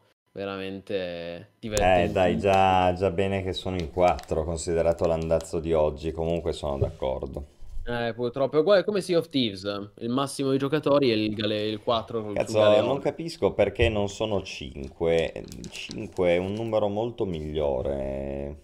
Eh sì, La gente non ormai ha purtroppo amici. la socialità nel gaming si, si vive così, sono d'accordo che è sbagliato, cioè non piace neanche a me, però è evidente che lo fanno per questioni di No, no, bilanciamento. ma garantito, sì, sì, perché avranno fatto i loro studi di settore e sanno che 4 è un numero che, che funziona meglio di 5, chiaro. Certo. La, la critica ai dungeon viene dallo streamer più famoso di Diablo 2. Ah, è Mr. Lama lì, come si chiama? Ho capito. E la gente non sa cosa vuole, ragazzi, ma, ma è così, è così. Pensate che il... eh, Poi io non dico che devi arrivare magari a delle scelte drastiche, no? Però vi faccio questo esempio. Ehm, per una vita noi abbiamo giocato ai dungeon e ai raid, per esempio su WoW, o comunque nei grandi giochi, nei grandi MORPG PvE, no? E come erano fatti i dungeon? C'era il percorso con i trash mob e alla fine c'era il boss, no? Questo è proprio stato lo standard per 15 anni. Poi a un certo punto hanno fatto Final Fantasy XIV a Realm Reborn e su Final Fantasy XIV non ci sono i trash mob. Perché la gente non li voleva, no? E loro hanno detto, ma io perché devo perdere? Intanto la gente perché andava a fare i dungeon per i trash mob? Ma no, andava a fare i boss e droppare, no? Quindi quelli di Final Fantasy hanno detto, col cazzo che io perdo tempo a fare i trash mob e i percorsi, il raid, il dungeon è il boss, punto. Tu vai lì e fai quello, alla Monster Hunter, no? Con concezione molto orientale, se ci pensiamo. Eh, Minchia, rispettabile, no? Rispettabile. Si sono concentrati sulle cose che contavano. E alla community questo è piaciuto, infatti Final Fantasy XIV è l'MMORPG più giocato, bla bla bla bla bla bla. Sono d'accordo sul fatto che si eliminano i trash mob e i dungeon si risolvono solo nel fare i boss? Magari no, perché a me piace che comunque ci sia un minimo di contesto. Però mi rendo conto che questa decisione è stata scelta, è stata presa per il bene del gioco, no? conoscendo l'utenza e avendo le idee chiare. Allora, se poi il contenuto che io faccio viene skippato, non fatto e odiato dopo la centesima volta che lo fai e così via, il contenuto è inutile, quindi tanto vale non farlo. E allo stesso modo si pone il discorso di come sono fatti i dungeon di Diablo, no? Quindi sono tutte cose, sono tutte questioni di game design che bisogna capire. Non si può fare la critica alla cazzo perché vedi il dungeon facile e lineare e dici su Diablo 2 e su Diablo 3 erano meno lineari di così tu devi andare avanti, devi dire ma abbiamo già fatto nella nostra esistenza i dungeon non lineari così? Sì. E cosa ne è uscito? Eh, era il 2000 e la gente si teleportava da una parte all'altra del dungeon skippandolo, tra l'altro cosa reiterata su Diablo 2 Resurrected, quindi anche dell'altro ieri questo discorso. Devi capirle le cose, se no è chi fa le critiche a Black Desert dicendo che è una merda perché non puoi settare il prezzo nell'auction house. Vuol dire che hai giocato 10 secondi se fai una critica del genere, o forse neanche. Beh, ma in generale, in generale ehm, io credo che anche lo stesso Diablo 2, che tutti ricordiamo con affetto, però non era tutt'altro che un gioco perfetto. Assolutamente. No? C'era, c'era, una ripetitività insita eh, nella beh, cioè... di Diablo 2. Quindi se vuoi cercare, se vuoi, se vuoi cercare il difetto, lo troverai sempre. E intendiamoci, anche in Diablo 4 si trova, non è un gioco perfetto. Ne abbiamo alcuni, ne abbiamo anche, li abbiamo anche spiegati. Detto questo, io eh, inizio anche a credere a quello che... Mm, c'è un rumor che era uscito un paio di mesi fa, a dicembre, per fine 2022, che noi abbiamo anche riportato, abbiamo pubblicato una news su mmo.it e secondo questo, secondo questo leak diciamo che i dipendenti di Blizzard, secondo, secondo alcune fonti anonime del Washington Post, eh, alcuni dipendi, dipendenti di, di Blizzard hanno detto che cioè, scusate, non so più parlare. Ehm, con calma. Allora, secondo alcune fonti anonime riportate al Washington Post, gli sviluppatori di Blizzard sarebbero in crunch per riuscire a pubblicare il gioco a giugno e quindi per non rinviare il lancio. E questo, dopo che l'ho giocato, io ci credo assolutamente che siano, che siano in crunch, perché l'ho detto, il gioco è talmente enorme, ci sono talmente tante cose che un po' di grezzaggine, come dicevo prima, io l'ho vista. E quindi io sono assolutamente convinto che se vorranno pubblicarla a giugno dovranno farsi un culo quadrato, crunch tutto il giorno e anche così non sarà un gioco perfetto. Però eh, comunque mi sembra abbastanza, mi sembra abbastanza completo e, e stabile, ecco, per essere un gioco di tali dimensioni e di tale ambizione che non è secondario perché è molto facile, eh, re- molto facile realizzare un gioco che sia pronto e completo se non è per niente ambizioso, però non è il caso di Diablo 4, Diablo 4 è enorme. No. Poi sai qual è un'altra cosa che bisogna vedere, di cui non abbiamo ancora parlato? L'itemizzazione. Certo. Gli item saranno interessanti alla Anche fine, eh, dico. Mi cambiano eh sì. delle robe perché è 5% in più attack speed o è l'abilità cambia e adesso fa un'altra cosa? Perché nel primo caso è una merda, nel secondo caso allora stiamo parlando. E infatti poi su questo ci ha fatto la fortuna, eh, sui leggendari che cambiano completamente certe cose, addirittura dei talent tree che cambiano completamente certe cose e ti fai le build apposta no. che girano attorno a quegli oggetti lì. Fortuna di Poe. Perché? Oh. Perché è un gioco del... moderno, no? Comunque degli ultimi dieci anni. Diablo 2 era un gioco del 2000, quindi è ovvio, no? Quello che dicevi circa il fatto che si può pretendere qualcosa in più e che Diablo 2 se lo rivedi oggi c'è un sacco di cose che non ti vanno bene, ma per forza è un gioco di 23 anni fa. Però almeno quello che di buono aveva Diablo 2 lo possiamo per favore riportare adesso. Poi innoviamo, però almeno la base teniamola, no? E qua secondo me un po' l'hanno tenuta. Chiedo scusa, ho pinnato un messaggio di Edopic, non volevo pinnarlo, volevo, volevo semplicemente rispondere perché in realtà non, non sono d'accordo che le spell sono le, sono le stesse di Diablo 3, cioè, anzi, mm, stavo giusto No, dicendo... sono diverse, Stavo raga. giusto dicendo, Edopic, eh, prima che ti connettessi, che le spell sono quelle di Diablo 2, esatto, quelle... Cioè, paro, ci sono delle spelle prese paro paro da Diablo Sì, 2. Io sì. tutte queste somiglianze con Diablo 3 non le vedo. Poi, per carità, io non sono un esperto di Diablo 3, non l'ho mai approfondito tanto. Allora, la somiglianza in questo genere di giochi la trovi ovunque, no? Beh, Ovviamente, per cioè carità. E la- l'arciere avrà sempre l'attacco multiplo che tira quattro frecce, il warrior avrà sempre una forma di whirlwind, no? Cioè ci saranno sempre delle robe simili perché non è che la fantasia è infinita. Detto ciò, però, se proprio vogliamo, ecco, io penso che sia molto più simile a Diablo 2 che a Diablo 3 anche da quel punto di vista lì. Per quanto riguarda l'itemizzazione, io devo dire che in questa beta era estremamente generosa. Io col mio PG a livello 23 ho già praticamente pieno i leggendari. Poi sicuramente ci saranno robe ancora migliori. Però eh, in questa beta eh, il loot era estremamente generoso e io non ci credo che sarà così anche nel gioco finale. Io sono convinto che Blizzard ha alzato un po' il loot così da far prendere bene la gente che gioca alla beta. Secondo me poi al lancio a giugno sarà un po' più, un po' più abbassato il loot perché mm, ci fatico, stento a credere che già a livello 20 ti troverai il PG pieno con, con tutti gli slot pieni leggendari. Vedremo. Vedremo, quello vedremo. Ma più che la quantità di leggendari, sai, oggi tanto gli epici su WoW vengono dati come le caramelle, i leggendari, hanno solo perché la gente gli piace avere il colore massimo, no? Che cagate. Eh, il problema è cosa fanno poi questi leggendari o comunque Eh, questi oggetti in generale, no? Cioè i loro effetti, tu hai, hai motivo per andarteli a prendere, godi quando li equipi o è 2% attack speed in più rispetto a quello che hai prima? Secondo me i tempi del 2% attack speed in più sono un po' finiti, almeno negli action RPG, poi li ha disintegrati.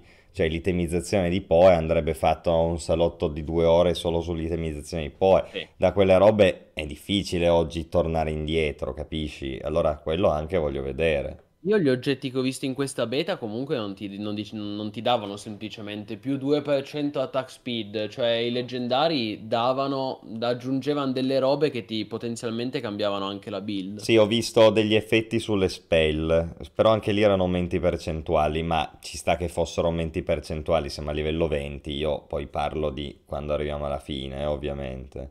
Sì, sì, comunque come dice Rimask è un discorso lungo, eh, poi quello set, sul- sull'itemizzazione potremmo parlare per, certo. per due giorni, potremmo scriverci una tesi di laurea anche così non esauriremmo tutto ciò che c'è da dire.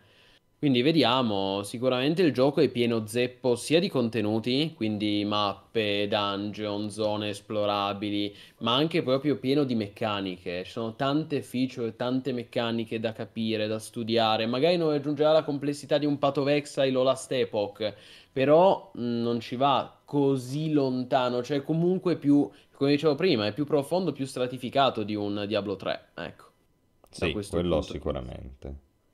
Ma quello si vede immediatamente, non è da discutere. È un altro, è, è un altro approccio al genere degli hack and slash. E io penso che poi, per chiudere anche un po', se Mhm. dobbiamo trovare una vera positività in quello che abbiamo visto, è che questa è una formula di hack and slash nuova, un po' nuova, ok? Non, non è una copia di Path of Exile, non è una copia di Diablo 3, non è un tentativo di fare due soldi in un mercato già saturo di questi prodotti qua, è un'idea realizzata anche piuttosto bene, con dei punti di novità interessanti, l'utilizzo delle spell, il fatto che non esiste arma primaria e secondaria, l'open world con le mount, vedremo se questo poi si traduce anche in encounter endgame divertenti come per i I wo- world boss e cose del Esatto, genere. Quindi ci sono delle novità importanti.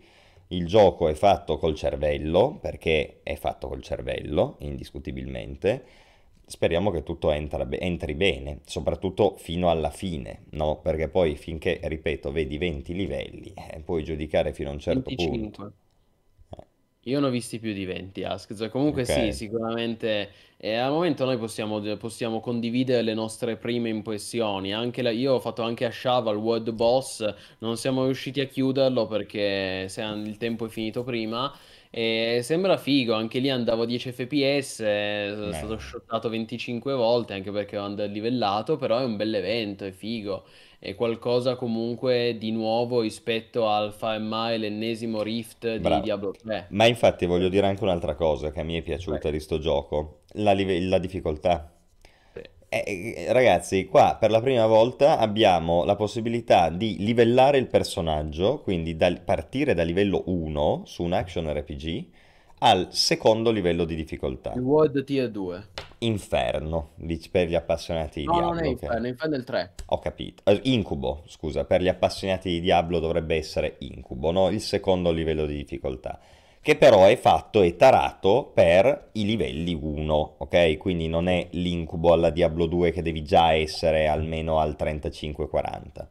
Eh, parti dal livello 1, però giochi a un gioco che per una volta nella storia degli action RPG non è chiudo gli occhi e vado avanti.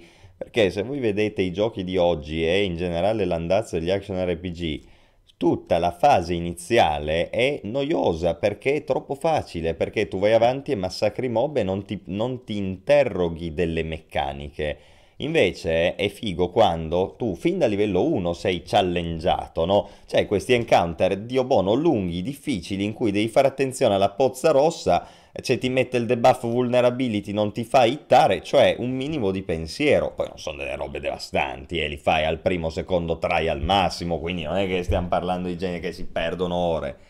Ma sarà meglio, cioè io mi diverto infinitamente di più. Se a me Sì. mi fate fare oggi un action RPG, eh, come mai io non gioco più a Poe, raga? Perché Poe pigli una build qualsiasi e già a livello 10, cioè tu puoi giocare bendato, almeno fino a che non arrivi a fare l'Atlas o la miniera. Eh, Beh, ma più che Poe, più che Poe, permettimi, io citerei Diablo 3 e lo Stark, che eh, sono eh, no, quello non ne parliamo neppure, Poe almeno è meritevole, no- gli altri non lo sono. notoriamente, notoriamente banali. Cioè, gli early game è facilissimo, non muori mai, né in Diablo 3 né in lo Stark. Inizi a morire dalle Eh, difficoltà più, avan- più avanzate, però intanto devi giocare, te- devi giocare la campagna che magari dura 50 ore sullo Stark e non muori mai ed è molto banale. Quello sì. E esatto. niente, dai, eh, volevo rispondo a- in conclusione. eh, rispondo ad Andrea che chiede: Non ho mai giocato a Diablo, però volevo giocarlo il 4, ne vale la pena? Allora io rispondo a tutti quelli che in questi giorni mi hanno chiesto se vale la pena. Beh, ragazzi, finora ne abbiamo parlato bene, quindi eh, per forza di cose, secondo noi ne vale la pena. Certo, vi deve piacere il genere hack and slash o comunque gli action RPG. ehm, però la risposta è assolutamente sì, ma ti dirò di più. Se chiedi a me, Andrea, non solo Diablo 4 ne vale la pena, persino Diablo 2 Resurrected, io consiglierei a tutti di provarlo, perché comunque è un titolo che ha fatto la storia dei videogiochi, certo è un po' più vecchiotto, però è un capolavoro, quindi se chiedete a me, non solo vi consiglio Diablo 4, vi consiglio di provare persino Diablo 2 Resurrected, ma anche Titan Quest, vi consiglio di provare Grim Dawn, cioè sono... Sono giochi molto belli e Diablo 4 è un po' la summa, è la next big thing all'interno di questo genere. Quindi, a mio parere, impres- per chi è interessato agli hack and slash è imprescindibile. Vi permette anche di giudicare meglio quello che esce dopo, ovviamente. Io non arrivo al punto da presupporre che uno debba giocare a qualsiasi cosa perché se no non può dare il giudizio sul nuovo, però ecco, almeno arrivare al punto da non dire che Diablo 3 è uguale a questo, no, insomma, perché le obiezioni non siano banali è necessario avere un minimo di esperienza. A me questo un po' mi, mi, mi disturba, no? Perché non si percepisce tanto sta roba. E invece andrebbe percepita molto di più, perché le opinioni abbiano un senso. Se no, se no sono proprio delle... A volte, a volte si leggono delle robe che sono veri e propri strafalcioni. Quindi uno anche per voi vi dice evitate di fare gli strafalcioni, giocatevi Diablo 2 che almeno capite un sacco di cose ed è anche un bellissimo, una bellissima Ma esperienza. infatti, No, ma detto ciò infatti... capisco quelli che dicono che costa tanto, No, eh. eh no, eh no, io non, io non li capisco perché, eh, raga, costa tanto adesso. Fino a una settimana fa era scontato Diablo 2, Ah, mannaggia. ecco. Eh, bisogna stare attenti a ste cose. Con eh, Johnny Iena, con 20 euro ti portavi a casa il 3 con le espansioni e il 2 rimasterizzato. Se chiedi a me, imperdibile. Cioè, adesso, adesso sono finite, sono finiti gli sconti. E vabbè, ho capito, raga, cosa vi devo dire? Aspettate che tornino gli sconti se non volete pagare 40 euro, che comunque secondo me li vale Diablo 2 Resurrected per la qualità del del lavoro di rimasterizzazione. Detto questo. Caro Askz, parliamo, parliamo del tasto dolente. Gli Dell'Overs, amanti, gli amanti. come mai gli amanti? Boh, non lo so, così era figo. Eh, no, il tasto dolente è quest'ottimizzazione, caro Askz, chi ci collega anche all'argomento di cui vogliamo parlare dopo, no? Assolutamente. Eh, facciamo pure un discorso generale allora, perché qua la questione si ripropone con Diablo 4, no? Questi scattini, questi caricamenti continui, queste- questa mala ottimizzazione. Comunque, anche tu dicevi quando ho incontrato il World Boss che ero con altri 10 FPS con una 3070, no? Sì, poi vabbè, un po' esagerato, però in No, no, generale ma il lo capisco, lo ottimizzato male, capisco. soprattutto quando sta caricando una nuova zona, lì non ci sono cazzi che tengono, puoi avere anche 64 giga di RAM e la 4090, ma comunque c'è lo stuttering. Allora, infatti, infatti bisognerebbe... Mi spiace che questo discorso che sto per fare verrà un po' perduto nel mezzo di una live, perché bisognerebbe fare un video o comunque una roba apposta su quello. Allora, ci raga, anche qua purtroppo io me la devo prendere con gli ignoranti. C'è un sacco di, di gente che non capisce nulla e purtroppo parla e dice delle robe sull'hardware che non ci stanno dentro, no?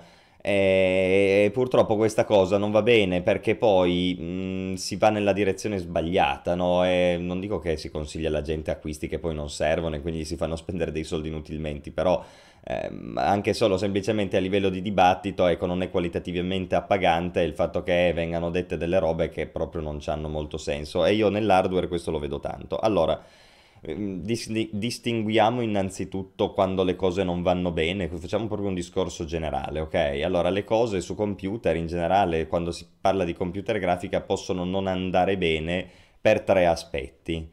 Perché c'è la lag, e quindi vuol dire che le azioni non vengono registrate, eh, c'è lo slittamento dei personaggi, ehm, tu pensi di aver cliccato e poi no, non parte la spell, il gioco si disconnette, eccetera. La lag sono problemi di connessione. connessione, hanno a che fare con la vostra connessione o quella dei server, e quindi quando si parla di lag, no, di slittamenti, di caricamenti infiniti, di robe di questo tipo, è perché c'è un problema di connettività, ok? L'unica cosa che potete fare per risolvere problemi del genere è o aspettare e pregare che dall'altra parte i server risolvano i loro cazzi, oppure vi pigliate un contratto migliore di quello che avete. Solo che mi pare che oggigiorno, per fortuna, buona parte d'Italia abbia connessioni sufficienti per giocare ai videogiochi, quindi solitamente i problemi sono del server, non sempre, eh, solitamente. Due, sono problemi legati agli scatti. E per scatti non intendo il fatto che ogni tanto il gioco si ferma, ma il gioco va male, cioè low frame rate, ok? Secondo problema. Qua vuol dire che voi fate partire un gioco e eh, leggete in alto 12, 15, 20 fps, ok? Non è che leggete 100 e poi 0, 10 e poi 45, 60 e poi 20. No, voi costantemente leggete un numero basso. Questi sono i low frame rate e sono, dip- dipendono dalla scheda video nel 99% dei casi, ok? Nel 99, non, anche lì ci sono delle, ma diciamo nel 99% dei casi è la scheda video. Ora, i- questo genere di problemi oggi è molto raro, molto raro, perché o avete delle schede video veramente vecchie, oppure oggi con tutte le tecnologie moderne come per esempio il DLSS, l'AMD FX Super Resolution, che addirittura riescono a renderizzare il gioco a una risoluzione inferiore e farvelo comunque vedere bene, diciamo che il problema degli FPS bassi è quasi risolto, a meno che appunto veramente voi abbiate una scheda video un po' vecchia. Nel 99% dei casi non si pone più tanto questo problema. Poi è chiaro, ho un monitor 2K, 4K e voglio giocare a 144 Hz, vederli tutti fluidi, allora hai bisogno di una 4090. Però diciamo che è un'esperienza giocabile, 60 fps con un DLSS attivo, qualche opzione magari non al massimo e così via, si riesce quasi sempre a raggiungere.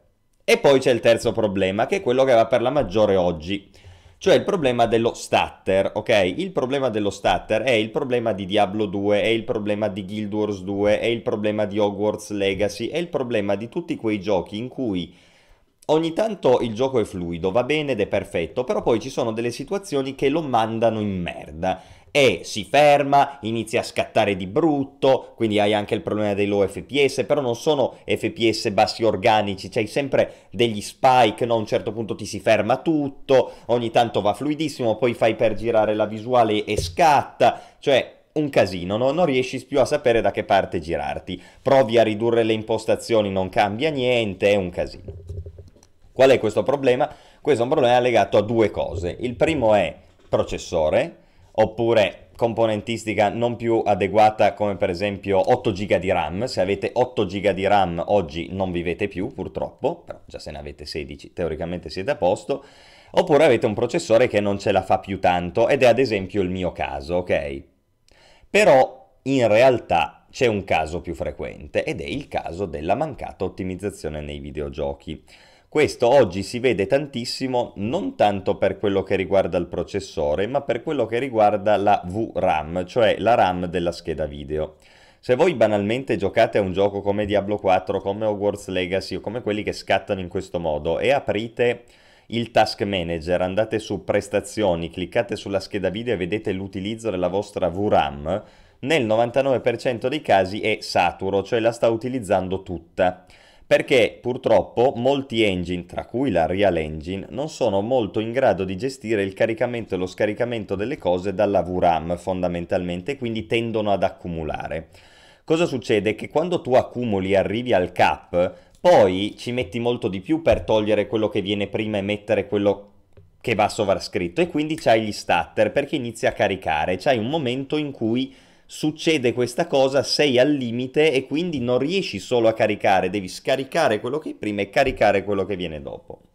Se il resto della componentistica hardware è al massimo del grido, quindi avete gli i7 di ultima generazione con DDR5 schede madri straordinarie, avete l'ultimo AMD con 200 MB di cache che vi fa girare anche i giochi solo sul processore allora riuscite a compensare spesso questi problemi di ottimizzazione perché il vostro hardware è talmente veloce che anche se il gioco va in merda, voi comunque potete, grazie alla velocità dei vostri componenti, soverchiare il problema, no? va talmente veloce che comunque questo caricamento e scaricamento delle cose lui non se ne accorge neanche. Però non va bene perché non è così che si ottimizzano i giochi, cioè uno non può dire adesso me ne frego, la gente comprerà l'hardware dopo e chi si è visto si è visto, no? Discorso alla Hogwarts Legacy, perché fondamentalmente questo è stato, io dicevo l'altro giorno addirittura che Hogwarts Legacy hanno pensato talmente poco all'ottimizzazione che il gioco è shippato, scaricabile da Steam, con una versione dell'NVIDIA DLSS desueta. Non hanno neanche messo il DLL da 300 KB aggiornato all'ultima versione. Vuol dire che l'ottimizzazione è un pensiero recondito, finale, non afterthought. Sì, abbiamo fatto il gioco, poi boh, ognuno se la gestirà a suo modo. Tanto hanno gli i7 di ultima generazione e quindi anche se facciamo il gioco che carica di continuo, poi va bene lo stesso.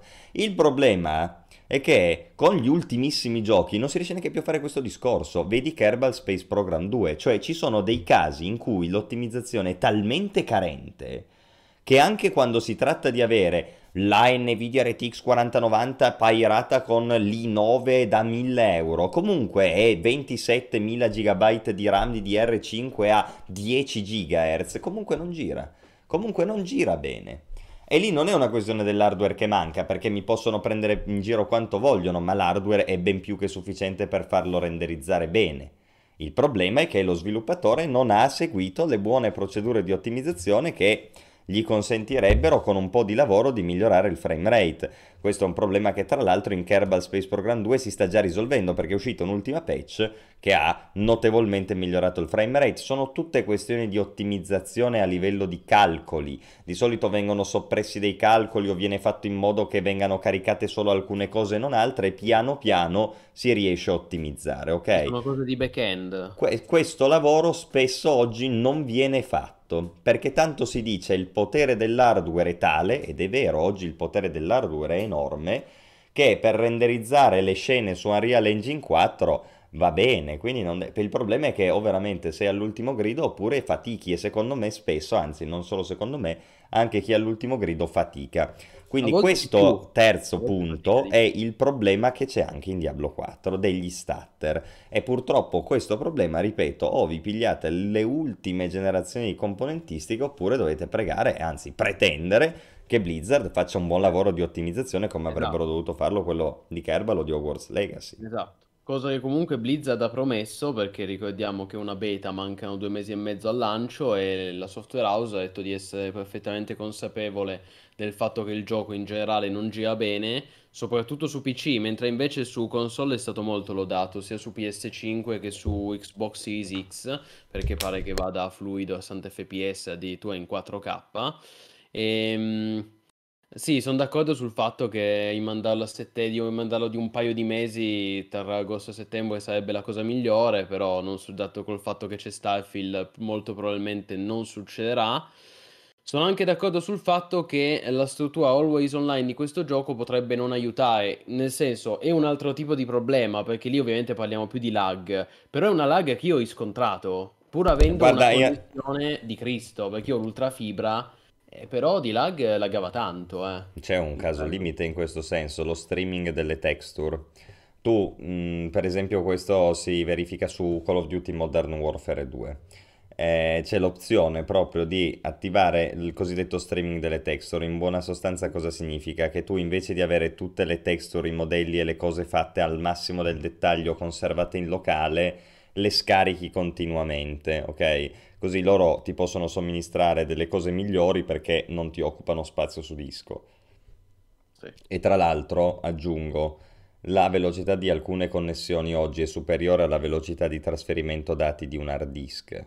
Un hard disk normale non SSD va a 50-60 MB al secondo, la gigabit fibra ti fa 100 MB al secondo, quindi addirittura più veloce del tuo stesso hard disk. Ah, allora si utilizza questa cosa perché mh, conviene fondamentalmente. Il problema è che, per esempio, nel caso di Modern Warfare 2, anche lì se non hai un hardware, il resto dell'hardware al di là della scheda video che sia in grado di gestire questo continuo aggiungersi di dati, c'hai lo scattino, c'hai lo statterino. Dove lo vedi questo stesso fenomeno nei Morpg? Quando carichi gli altri player, perché tu streami da loro il fatto che hanno certi modelli, certe texture e così via. Quando vai su Guild Wars 2 a fare il Tequatl, tu innanzitutto non vedi un cazzo di niente, poi iniziano a poppare i singoli personaggi e c'è quello che ha l'armatura di fiamme, quello che ha la Sunrise, quello che ha l'arco che tira gli unicorni, quello che ha la... E sì, tu sì, certo. inizi a caricare tutte ste robe e quindi inizi a scattarti. Chiaro. Io non ho molto da aggiungere rispetto a quello che hai detto perché hai fatto praticamente una lezione di Askez, anzi dovresti farla, una lezione di Askez dedicata ai problemi tecnici, lag, eh, bassi FPS, stuttering, eccetera, eccetera. Detto questo, io l'unica cosa che voglio aggiungere è che davvero siamo arrivati a un punto in cui spesso i videogiochi non vengono più ottimizzati per PC. Nel senso che eh, i videogiochi vengono ottimizzati per le console, sia perché l'hardware è quello sia perché si sa che il pubblico console pretende dei giochi ottimizzati, giustamente, e poi spesso si dice, vabbè, quelli che giocano su PC So, si de- devono overpowerare la malottimizzazione con un hardware estremamente potente e altrimenti ti attacchi, no? Ed effettivamente è una mentalità che ormai è molto diffusa. Certo, nessuno sviluppatore te lo dirà mai, cioè nessuno ti dirà mai sì, no, chi se ne frega, cazzi vostri. Tutti a parole di sono campioni, no, sono fenomeni, dicono di volersi impegnare nell'ottimizzazione, ma poi nel concreto non succede. Anzi, negli ultimi mesi quanti esempi abbiamo visto di giochi che sono usciti rotti o comunque in condizioni pessime, soprattutto su PC. Cioè gli esempi clamorosi in questo senso sono Wild Arts, il Monster Hunter-like di, pubblicato da EA, e um, Wolong Fallen Dynasty. Wolong Fallen Dynasty che su console gira benissimo, su PC è praticamente ingiocabile, ma a prescindere dall'hardware. Anzi, c'è gente che uh, paradossalmente alcuni con un hardware più potente gli gira peggio. Quindi questo è un problema a cui bisognerebbe cercare di far fronte. Io poi non dico che i giochi devono avere tutti l'ottimizzazione eh, perfetta dei prodotti Naughty Dog, ok? Perché eh, ottimizzare costa, eh, costa tanto sia in termini di tempo che di risorse e mi rendo perfettamente conto che non tutti gli studi possono avere le risorse di Naughty Dog o Rockstar, ehm, soprattutto gli, gli studi indie. Però bisogna trovare una via di mezzo. Ecco, non si può pretendere che chi gioca su PC ogni volta debba avere un computer da 2000 euro e spesso anche con un computer da 2000 euro il gioco funziona male, anche perché noi paghiamo quanto pagano i, console, i giocatori console. Certo, magari costa 10 euro in meno, Diablo 4 costa 70 euro su PC e 80 euro su console, sì ok, ma per 10 euro bisognerebbe comunque avere un'esperienza paragonabile, altrimenti me lo metti gratis eh, chi gioca su PC, voglio dire ci deve essere un, un, speriamo in un cambio di rotta, perché altrimenti è brutto, ecco, quello che sta succedendo negli ultimi mesi da parte di tanti studi. Sì, sì, comprare al lancio è diventato pericoloso, va fatto solo per supportare gli studi a cui uno tiene. Tipo Blizzard, no? Che c'ha lo scandalo sessuale, ma se lo sono tutti dimenticato, perché dopo Diablo 4 non esiste più scandalo sessuale. Sì. Esatto, esatto, è così. Eh, Doom è ottimizzato molto bene. Ma quale? Il primo Doom o Beh, il primo è un capolavoro di ottimizzazione, ma anche gli ultimi sì. sono molto ben fatti da quel punto di vista. Il... Doom Eternal, no, sono bellissimi. L'ID Engine, no? L'ID Engine è, un, è sempre stato un mostro di ottimizzazione. E mentre invece, giusto prima facciamo gli esempi, Hogwarts Legacy, ehm, appunto Wolong Speriamo, speriamo che questo Diablo non sia tra quelli, ecco. E comunque è positivo, mi rincuora un po' sapere che Blizzard è a conoscenza di questo problema e hanno promesso dei fix e dei miglioramenti in arrivo. Questo un po' mi rincuora. Um, vedremo, ecco. Speriamo che, che, giri bene, anche perché i requisiti... Giusto l'altra volta, se, se ricordi, Askzor parlavamo dei requisiti. Diablo 4 sulla carta ha dei requisiti bassissimi. Eh sì, ma sono farlocchi. Vedere... Eh? Sono farlocchi. Eh, infatti bisogna vedere se davvero puoi giocare con quei requisiti. Perché se scatta versione a me con una 3070, poi per carità, giocabilissimo, eh. Però gli scattini c'erano. Sì, State. perché non derivano dalla 3070. Sì, sì, ok. Comunque farlocco processore mm. che mettono è farlocchissimo. Te, sembra che possa girare su un Pentium 4 a momenti, non scherziamo. hanno messo un i5. Un i5 messo... di seconda generazione. Eh, ma mamma dai. mia, che c'ha 15 ma anni. Ma figurati, ma neanche per sogno. Eh sì, è così Daniel Logan, ad esempio dice un PC che costa più di una PS5 ma Elden Ring va peggio che su PS5, no, eh, sì, sì, perché sono ottimizzati, per console vengono ottimizzati sia perché l'hardware è unico, sia perché il pubblico console giustamente pretende giochi ottimizzati. Cioè ormai si è un po' Ma... diffusa questa leggenda metropolitana che i giocatori PC comunque lo accettano un gioco ottimizzato. Ma guarda, secondo me non è neanche quello, è che ottimizzare, cioè console c'è un hardware per ogni console, punto. E a volte tra l'altro non ce la fanno neanche perché nel momento in cui fanno uscire cross gen si inculano la gen prima, vediti Cyberpunk che che l'hanno dovuto ritirare dal mercato per quanto faceva schifo nella gen penultima, no? Uh-huh. Quindi anche, anche, lì c'hanno un botto di casini, però è chiaro che se devi ottimizzare la PS5, c'ha quell'hardware lì, tutte le PS5 hanno quell'hardware lì, l'Xbox Series X ha quell'hardware lì, tutti gli Xbox Series X hanno quell'hardware lì, è molto Beh. più semplice, cioè fai i calcoli su quello, no? La, la, configurazione su PC qual è? Ogni tanto vedi quelli, sono sempre divertenti, sondaggi di Steam, no? Quelli ti danno mm. il polso un po' di come sono messi i giocatori su PC e dal punto di vista dell'hardware.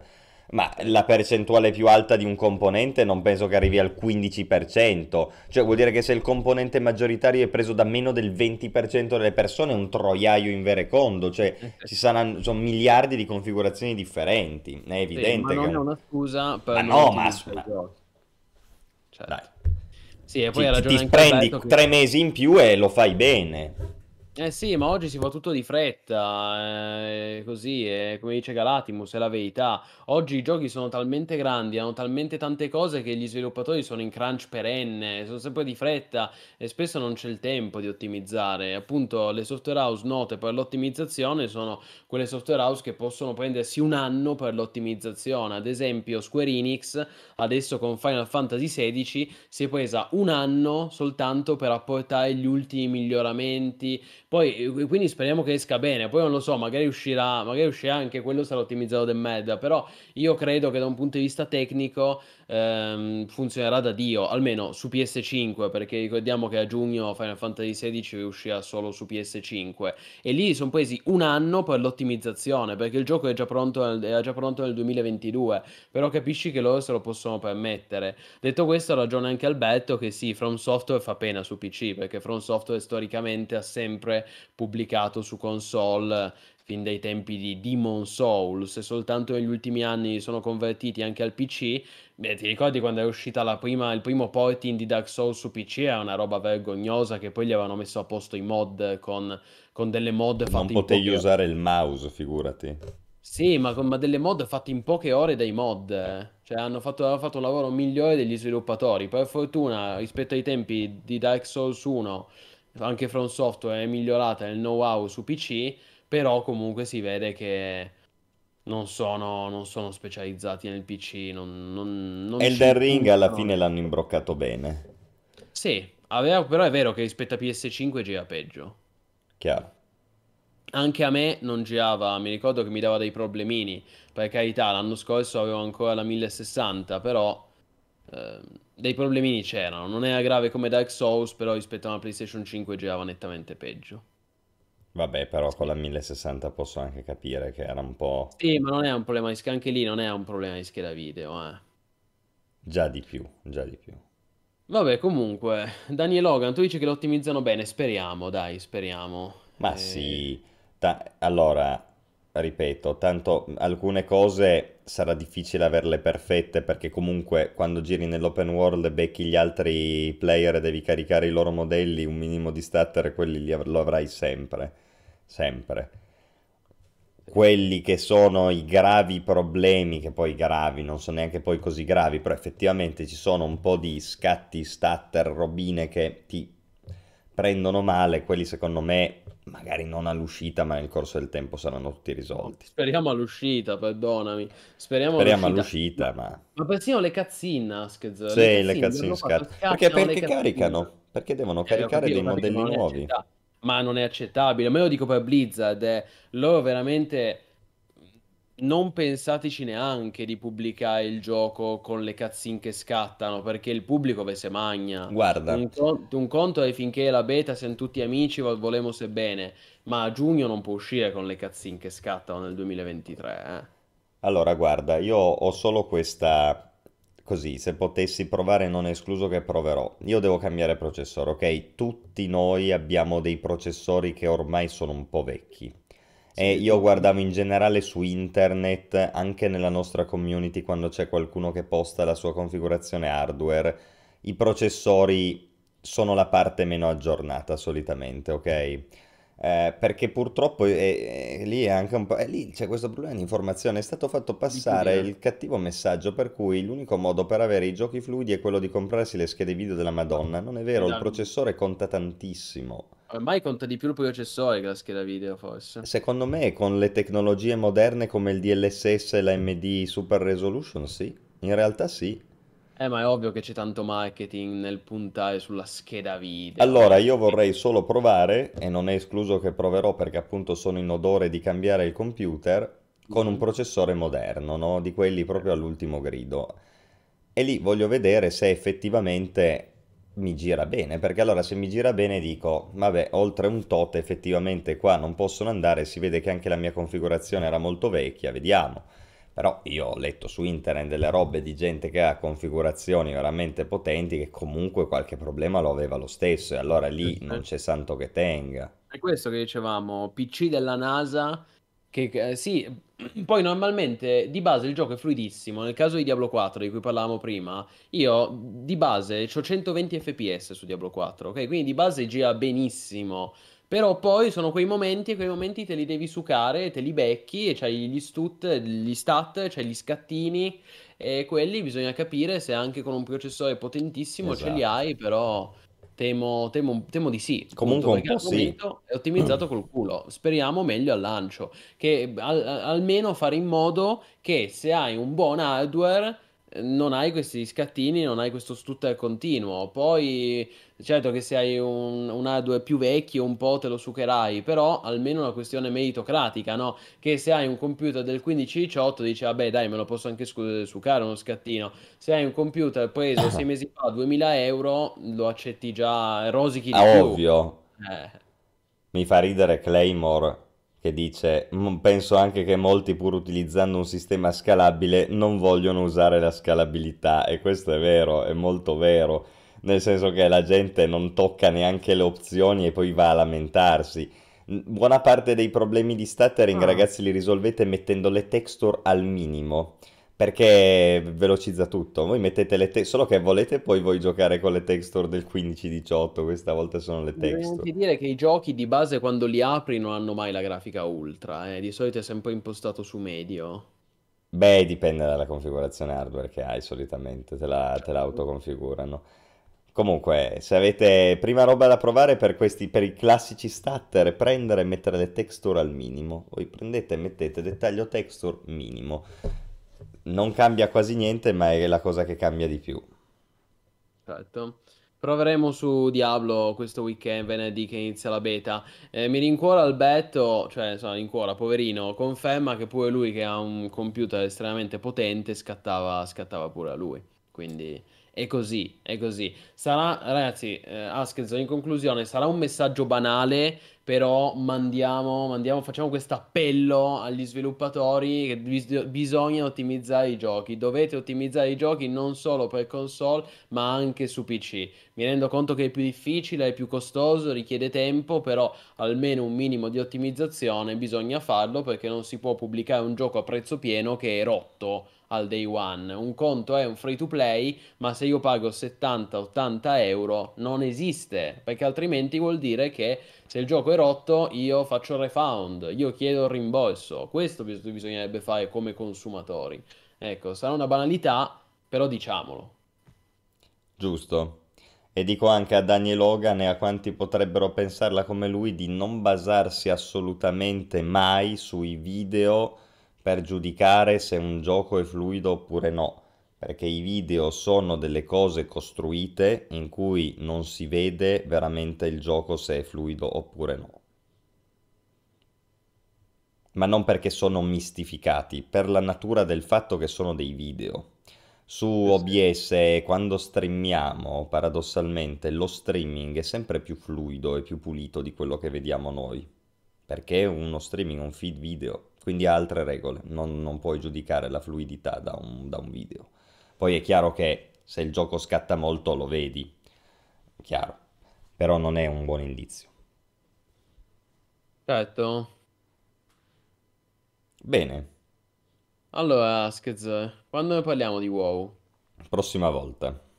Anche se è un discorso abbastanza veloce, ma vogliamo approfondirlo, vogliamo parlarne Ma sì, bene. preferirei, guarda, così ci prendiamo un po' di più e lo teniamo lì in caldo. Allora, adesso apriamo la fase domande e risposte relative, ovviamente, a Diablo 4. Perché so- Madonna, ancora. tutti chiederanno. eh, Non so, vediamo, ragazzi, domande. Secondo me tutti chiederanno di Diablo 4. Comunque, Domande. Dai, ultimi 5 minuti, domande. da da da dan. Che cos'è? L'imperatore, The Ah, Emperor, e l'imperatore. l'angelo Inarius. Pensa a te, l'imperatore. Comunque sono fighi sti tarocchi di Diablo, eh, devo dire. Beh, Ti piacciono? Beh, sono bel- belle carte, proprio anche proprio così, no? Come Da, da collezione. oggettistica. Sì, sono belli oggetti da collezione, anche grosse. Figo. Imperatore di Tamriel, cosa? Chi? È l'Emperor. Eh, ma cambia, mica è sempre lo stesso. Banalmente inteso, eh, l'imperatore... Non, lo facevano i giocatori? Nel- nell'Alliance vs Alliance potevi essere incoronato imperatore, mi ricordo. Veramente.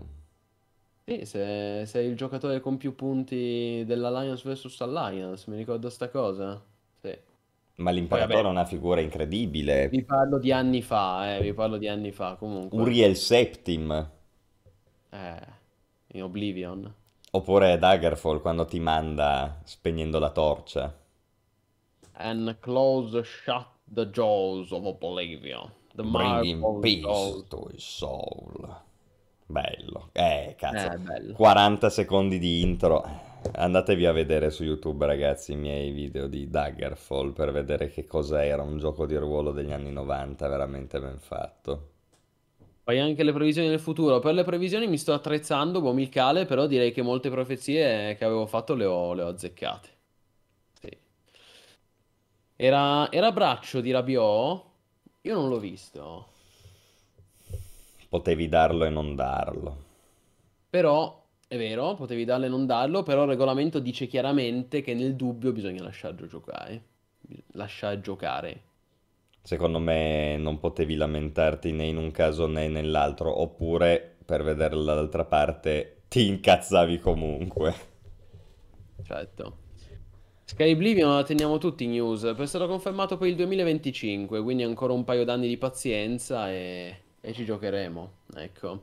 Comunque, ehm, Path of Exile 2 siamo tutti molto interessati e sicuramente lo giocheremo. E comunque, tra l'altro, sarà anche free to play, però è ancora presto. P- poi 2 ne par- iniziamo a parlarne al prossimo anno. Ehm, anche la Sì, ma poi, poi due, io vorrei anche sapere da Fate come mai lo attende, no? Perché io non, non ho grandi motivi per attendere poi due, nel senso non mi hanno ancora svelato niente, no? Per adesso io presumo che Poe 2 sia Poe 1 potenziato. E allora ti dico, no, è figata, eh, non è che dico di no. Però quanto ho già giocato a Poe 1? Ci ho giocato oh, migliaia di ore a Poe 1, non ne posso più di fare Poe 1. Allora, voglio vedere se in Poe 2 c'è qualcosa che mi dica, ok, adesso è diverso, adesso torno perché c'è una cosa che anche se io ho mille ore comunque lo rifaccio volentieri. E poi ha ragione, ha ragione Silma, che non è un gioco completamente È vero, nuovo, infatti ha maggior una- ragione. è un'integrazione, a una maggior ragione. Eh sì, a maggior ragione. Poi certo, i video gameplay che hanno pubblicato sono fighissimi, eh. Erano fighissimi, quelli che abbiamo, li abbiamo commentati l'anno scorso. Però è vero, sono d'accordo. Ci sarà, oltre alla nuova campagna, che, che cosa di, di nuovo? Bisogna vedere, bisogna capire nel dettaglio. Eh, Sì, Diablo devono, 4 devono dircelo loro. Sì, sì, Diablo 4 io dico è più concreto, no? Eh. Avendolo provato lo sappiamo. Eh, Esatto. E poi è una roba nuova, come dicevamo, in barba a chi dice che è uguale al 3. Diablo 4 è considerevolmente nuovo sotto molteplici aspetti. Quindi quello, anche solo perché ci sono queste novità, mi interessa giocare a un action RPG che ha queste novità. Ma poi anche qui leggo nelle critiche, Diablo, ho trovato Diablo, Diablo 4 in beta con pochi, con troppi pochi mob. Raga, la qualità di un gioco non si valuta dal numero di mob, altrimenti andate sullo Stark ed è il miglior gioco di sempre. Mamma mia, cosa Eh, devo sentire? Vabbè, ok, ognuno può avere le sue opinioni, e se uno Ma vuole no, perché questa qua è di nuovo, non è un'opinione, questa Eh, roba qua è una cosa disinformata, Eh, perché so. vuol dire che chi ha espresso questo pensiero non ha mai fruito, ma, ma a me dispiace per lui, perché non si è mai divertito sui pool delle eroiche in World of Warcraft TBC. Quando dovevi focussare prima un mob, poi l'altro, sap su uno, fear sull'altro, pecora sul terzo, facevi target singoli e nessuno si sarebbe sognato di avere la voglia di 500 mob. Te ne bastavano 5 per fare un encounter molto più bello di quello che ti danno le orde di mob che ti arrivano e tu le massacri con gli AOE. Cioè, Ma è scusa, quello il è ovvio che, ma è ovvio che è così, nel senso io ti rispondo sì, chiaramente un sacco di persone non hanno mai giocato un MMO eh, hardcore a livelli alti come hai fatto tu e, e bisogna accettare che oggigiorno il pubblico dei, dei giocatori è enorme e tra, sono milio- decine di milioni, centinaia di persone che giocano in tutto il mondo e per forza di cose un sacco di questi giocatori sono casual o comunque non approfondiscono più di tanto eh, ciò che stanno giocando. E questo è anche comprensibile, ecco, però sicuramente è meglio non fare disinformazione. Però quanto è ridicolo il fatto che io che sono uno dei pochi giocatori che approfondisce il gioco, poi all'endgame mi, mi debbo subire delle modifiche che sono state fatte per accontentare gente che non ci arriva Chiaro. neanche al punto in cui sono È io. chiaro, ma infatti è quello che dicevo prima, io sono preoccupato che Blizzard possa ascoltare i feedback sbagliati, perché se voi andate su Reddit di Diablo un sacco di feedback sono feedback sbagliati, di persone che non hanno capito il gioco oppure che lo paragonano ad altri generi o che addirittura dicono che è uguale a Diablo 3. Boh, sì, cioè nel senso, più o meno, ecco, più o meno. Comunque sì, è assolutamente positivo il fatto che, sem- il fatto che Diablo 4 sia più strategico, no? Eh, ci sono dei, Anche degli perché se no, raga, si gioca poi allo Stark, cioè la concorrenza deve distinguersi. Se è uguale a poi allo Stark, perché devo giocare? Lo sanno benissimo anche quelli di Blizzard, eh. Certo, certo. E poi mi gasa un sacco il fatto che ci sono le gilde, che per carità è una cosa, non è niente di che, ok? Perché eh, non, non- non- è gestito come le gilde di WoW, però mi fa godere perché eh, se ci creiamo, eh, abbiamo già la gilda, il clan di MMO.it, che poi certo dovremmo rifarlo al lancio perché verrà wipato, però cioè, è confermato, raga, facciamo il clan, la gilda di MMO.it, questo ci... Questo ci ne diamo, eh, tut- tutti invitati, anche perché qui non è come in Lost Ark che potevi invitare solo 20 persone e poi se volevi invi- se c'erano altre persone che volevano entrare in gilda dovevi upgradare la gilda, farmare come un coreano, maledetti. Qui Diablo 4, facciamo clan, tutti quelli che vogliono eh, entrano e invitiamo, vi accettiamo tutti, cioè è già così in beta. Askzo, adesso non so se tu oggi hai loggato prima No. chiudesse la beta, c'è un botto di gente nella nostra gilda, eh. C'è un, piena- sarà state, non so, 30 persone la gilda di MMO. Quindi grandi ragazzi al, al lancio imperdibile. Bene, bene, ma sì, dai. Bene così. Allora, Direi che per questa sera è tutto. Abbiamo parlato in lungo e in largo di Diablo 4, Plinius, gli ultimi convenevoli e via. con l'imperatrice Lily. Grande troll leggendario. Boh, allora ragazzi, che dire, a questo punto, eh, stasera abbiamo per niente Mono Diablo e torneremo a parlarne molto presto perché vi ricordo, allora ecco, di- prima di chiudere, diamo un po' di informazioni. La prossima beta, che sarà l'open beta gratis per tutti, quindi no pre-order, niente di niente, tutti potranno scaricarla, tutti potranno giocarci, eh, va precis- allora, l'open beta andrà, cioè inizia questo venerdì 24 marzo alle ore 17 e si concluderà lunedì, lunedì dopo, quindi lunedì 27 marzo alle ore 21. Quindi da venerdì a lunedì prossimo. Ehm, scaricatelo, anche qui il, il preload sarà disponibile a partire da mercoledì per chi ancora non l'ha scaricato. Noi sicuramente dovremo aggiornare, il client andrà aggiornato.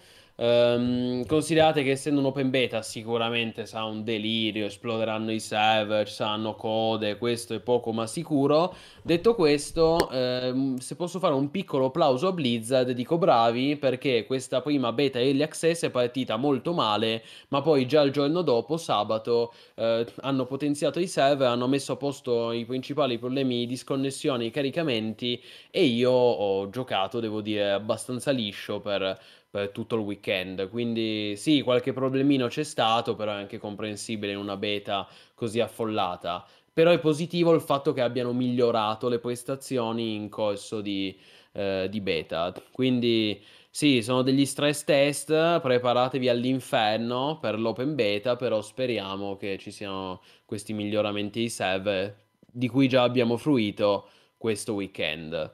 Eh, ci sarà da divertirsi, ecco, e poi da lì dovremo aspettare fino a giugno, e anche lì a giugno sarà dura, eh. Comunque, sì, anch'io ho giocato molto bene sabato e domenica, Alberto. Va bene, ragazzi, Askzo, grazie, grazie di tutto. Eh, noi ci vediamo già nei prossimi giorni perché a questo punto, eh, siccome siamo arrivati a 100 massivi postumani, adesso purtroppo siamo di nuovo scesi. Quindi mi raccomando, rinnovate le sub che dobbiamo tornare. E qua già sono scadute un sacco di sub. Dai con gli abbonamenti, grande, gra- grazie a tutti. Eh, però dicevo, col fatto che comunque a 100 abbonati ci siamo arrivati, li abbiamo anche superati, nei prossimi giorni porterò un nuovo streaming disagio su un MMO misterioso e poi, come dicevo, anche un hack and slash in attesa da provare, da riprovare, in attesa di Diablo 4. Quindi, grandi ragazzi, vi saluto così con l'imperatrice di Diablo. l'imperatrice. Eh, l'imperatrice piace. E Buonanotte. quindi noi ci vediamo già nei prossimi giorni, sempre qui su mmo.it. Grazie Askez, grandi ragazzi, sempre connessi, aggiornati, massivi. E buonanotte!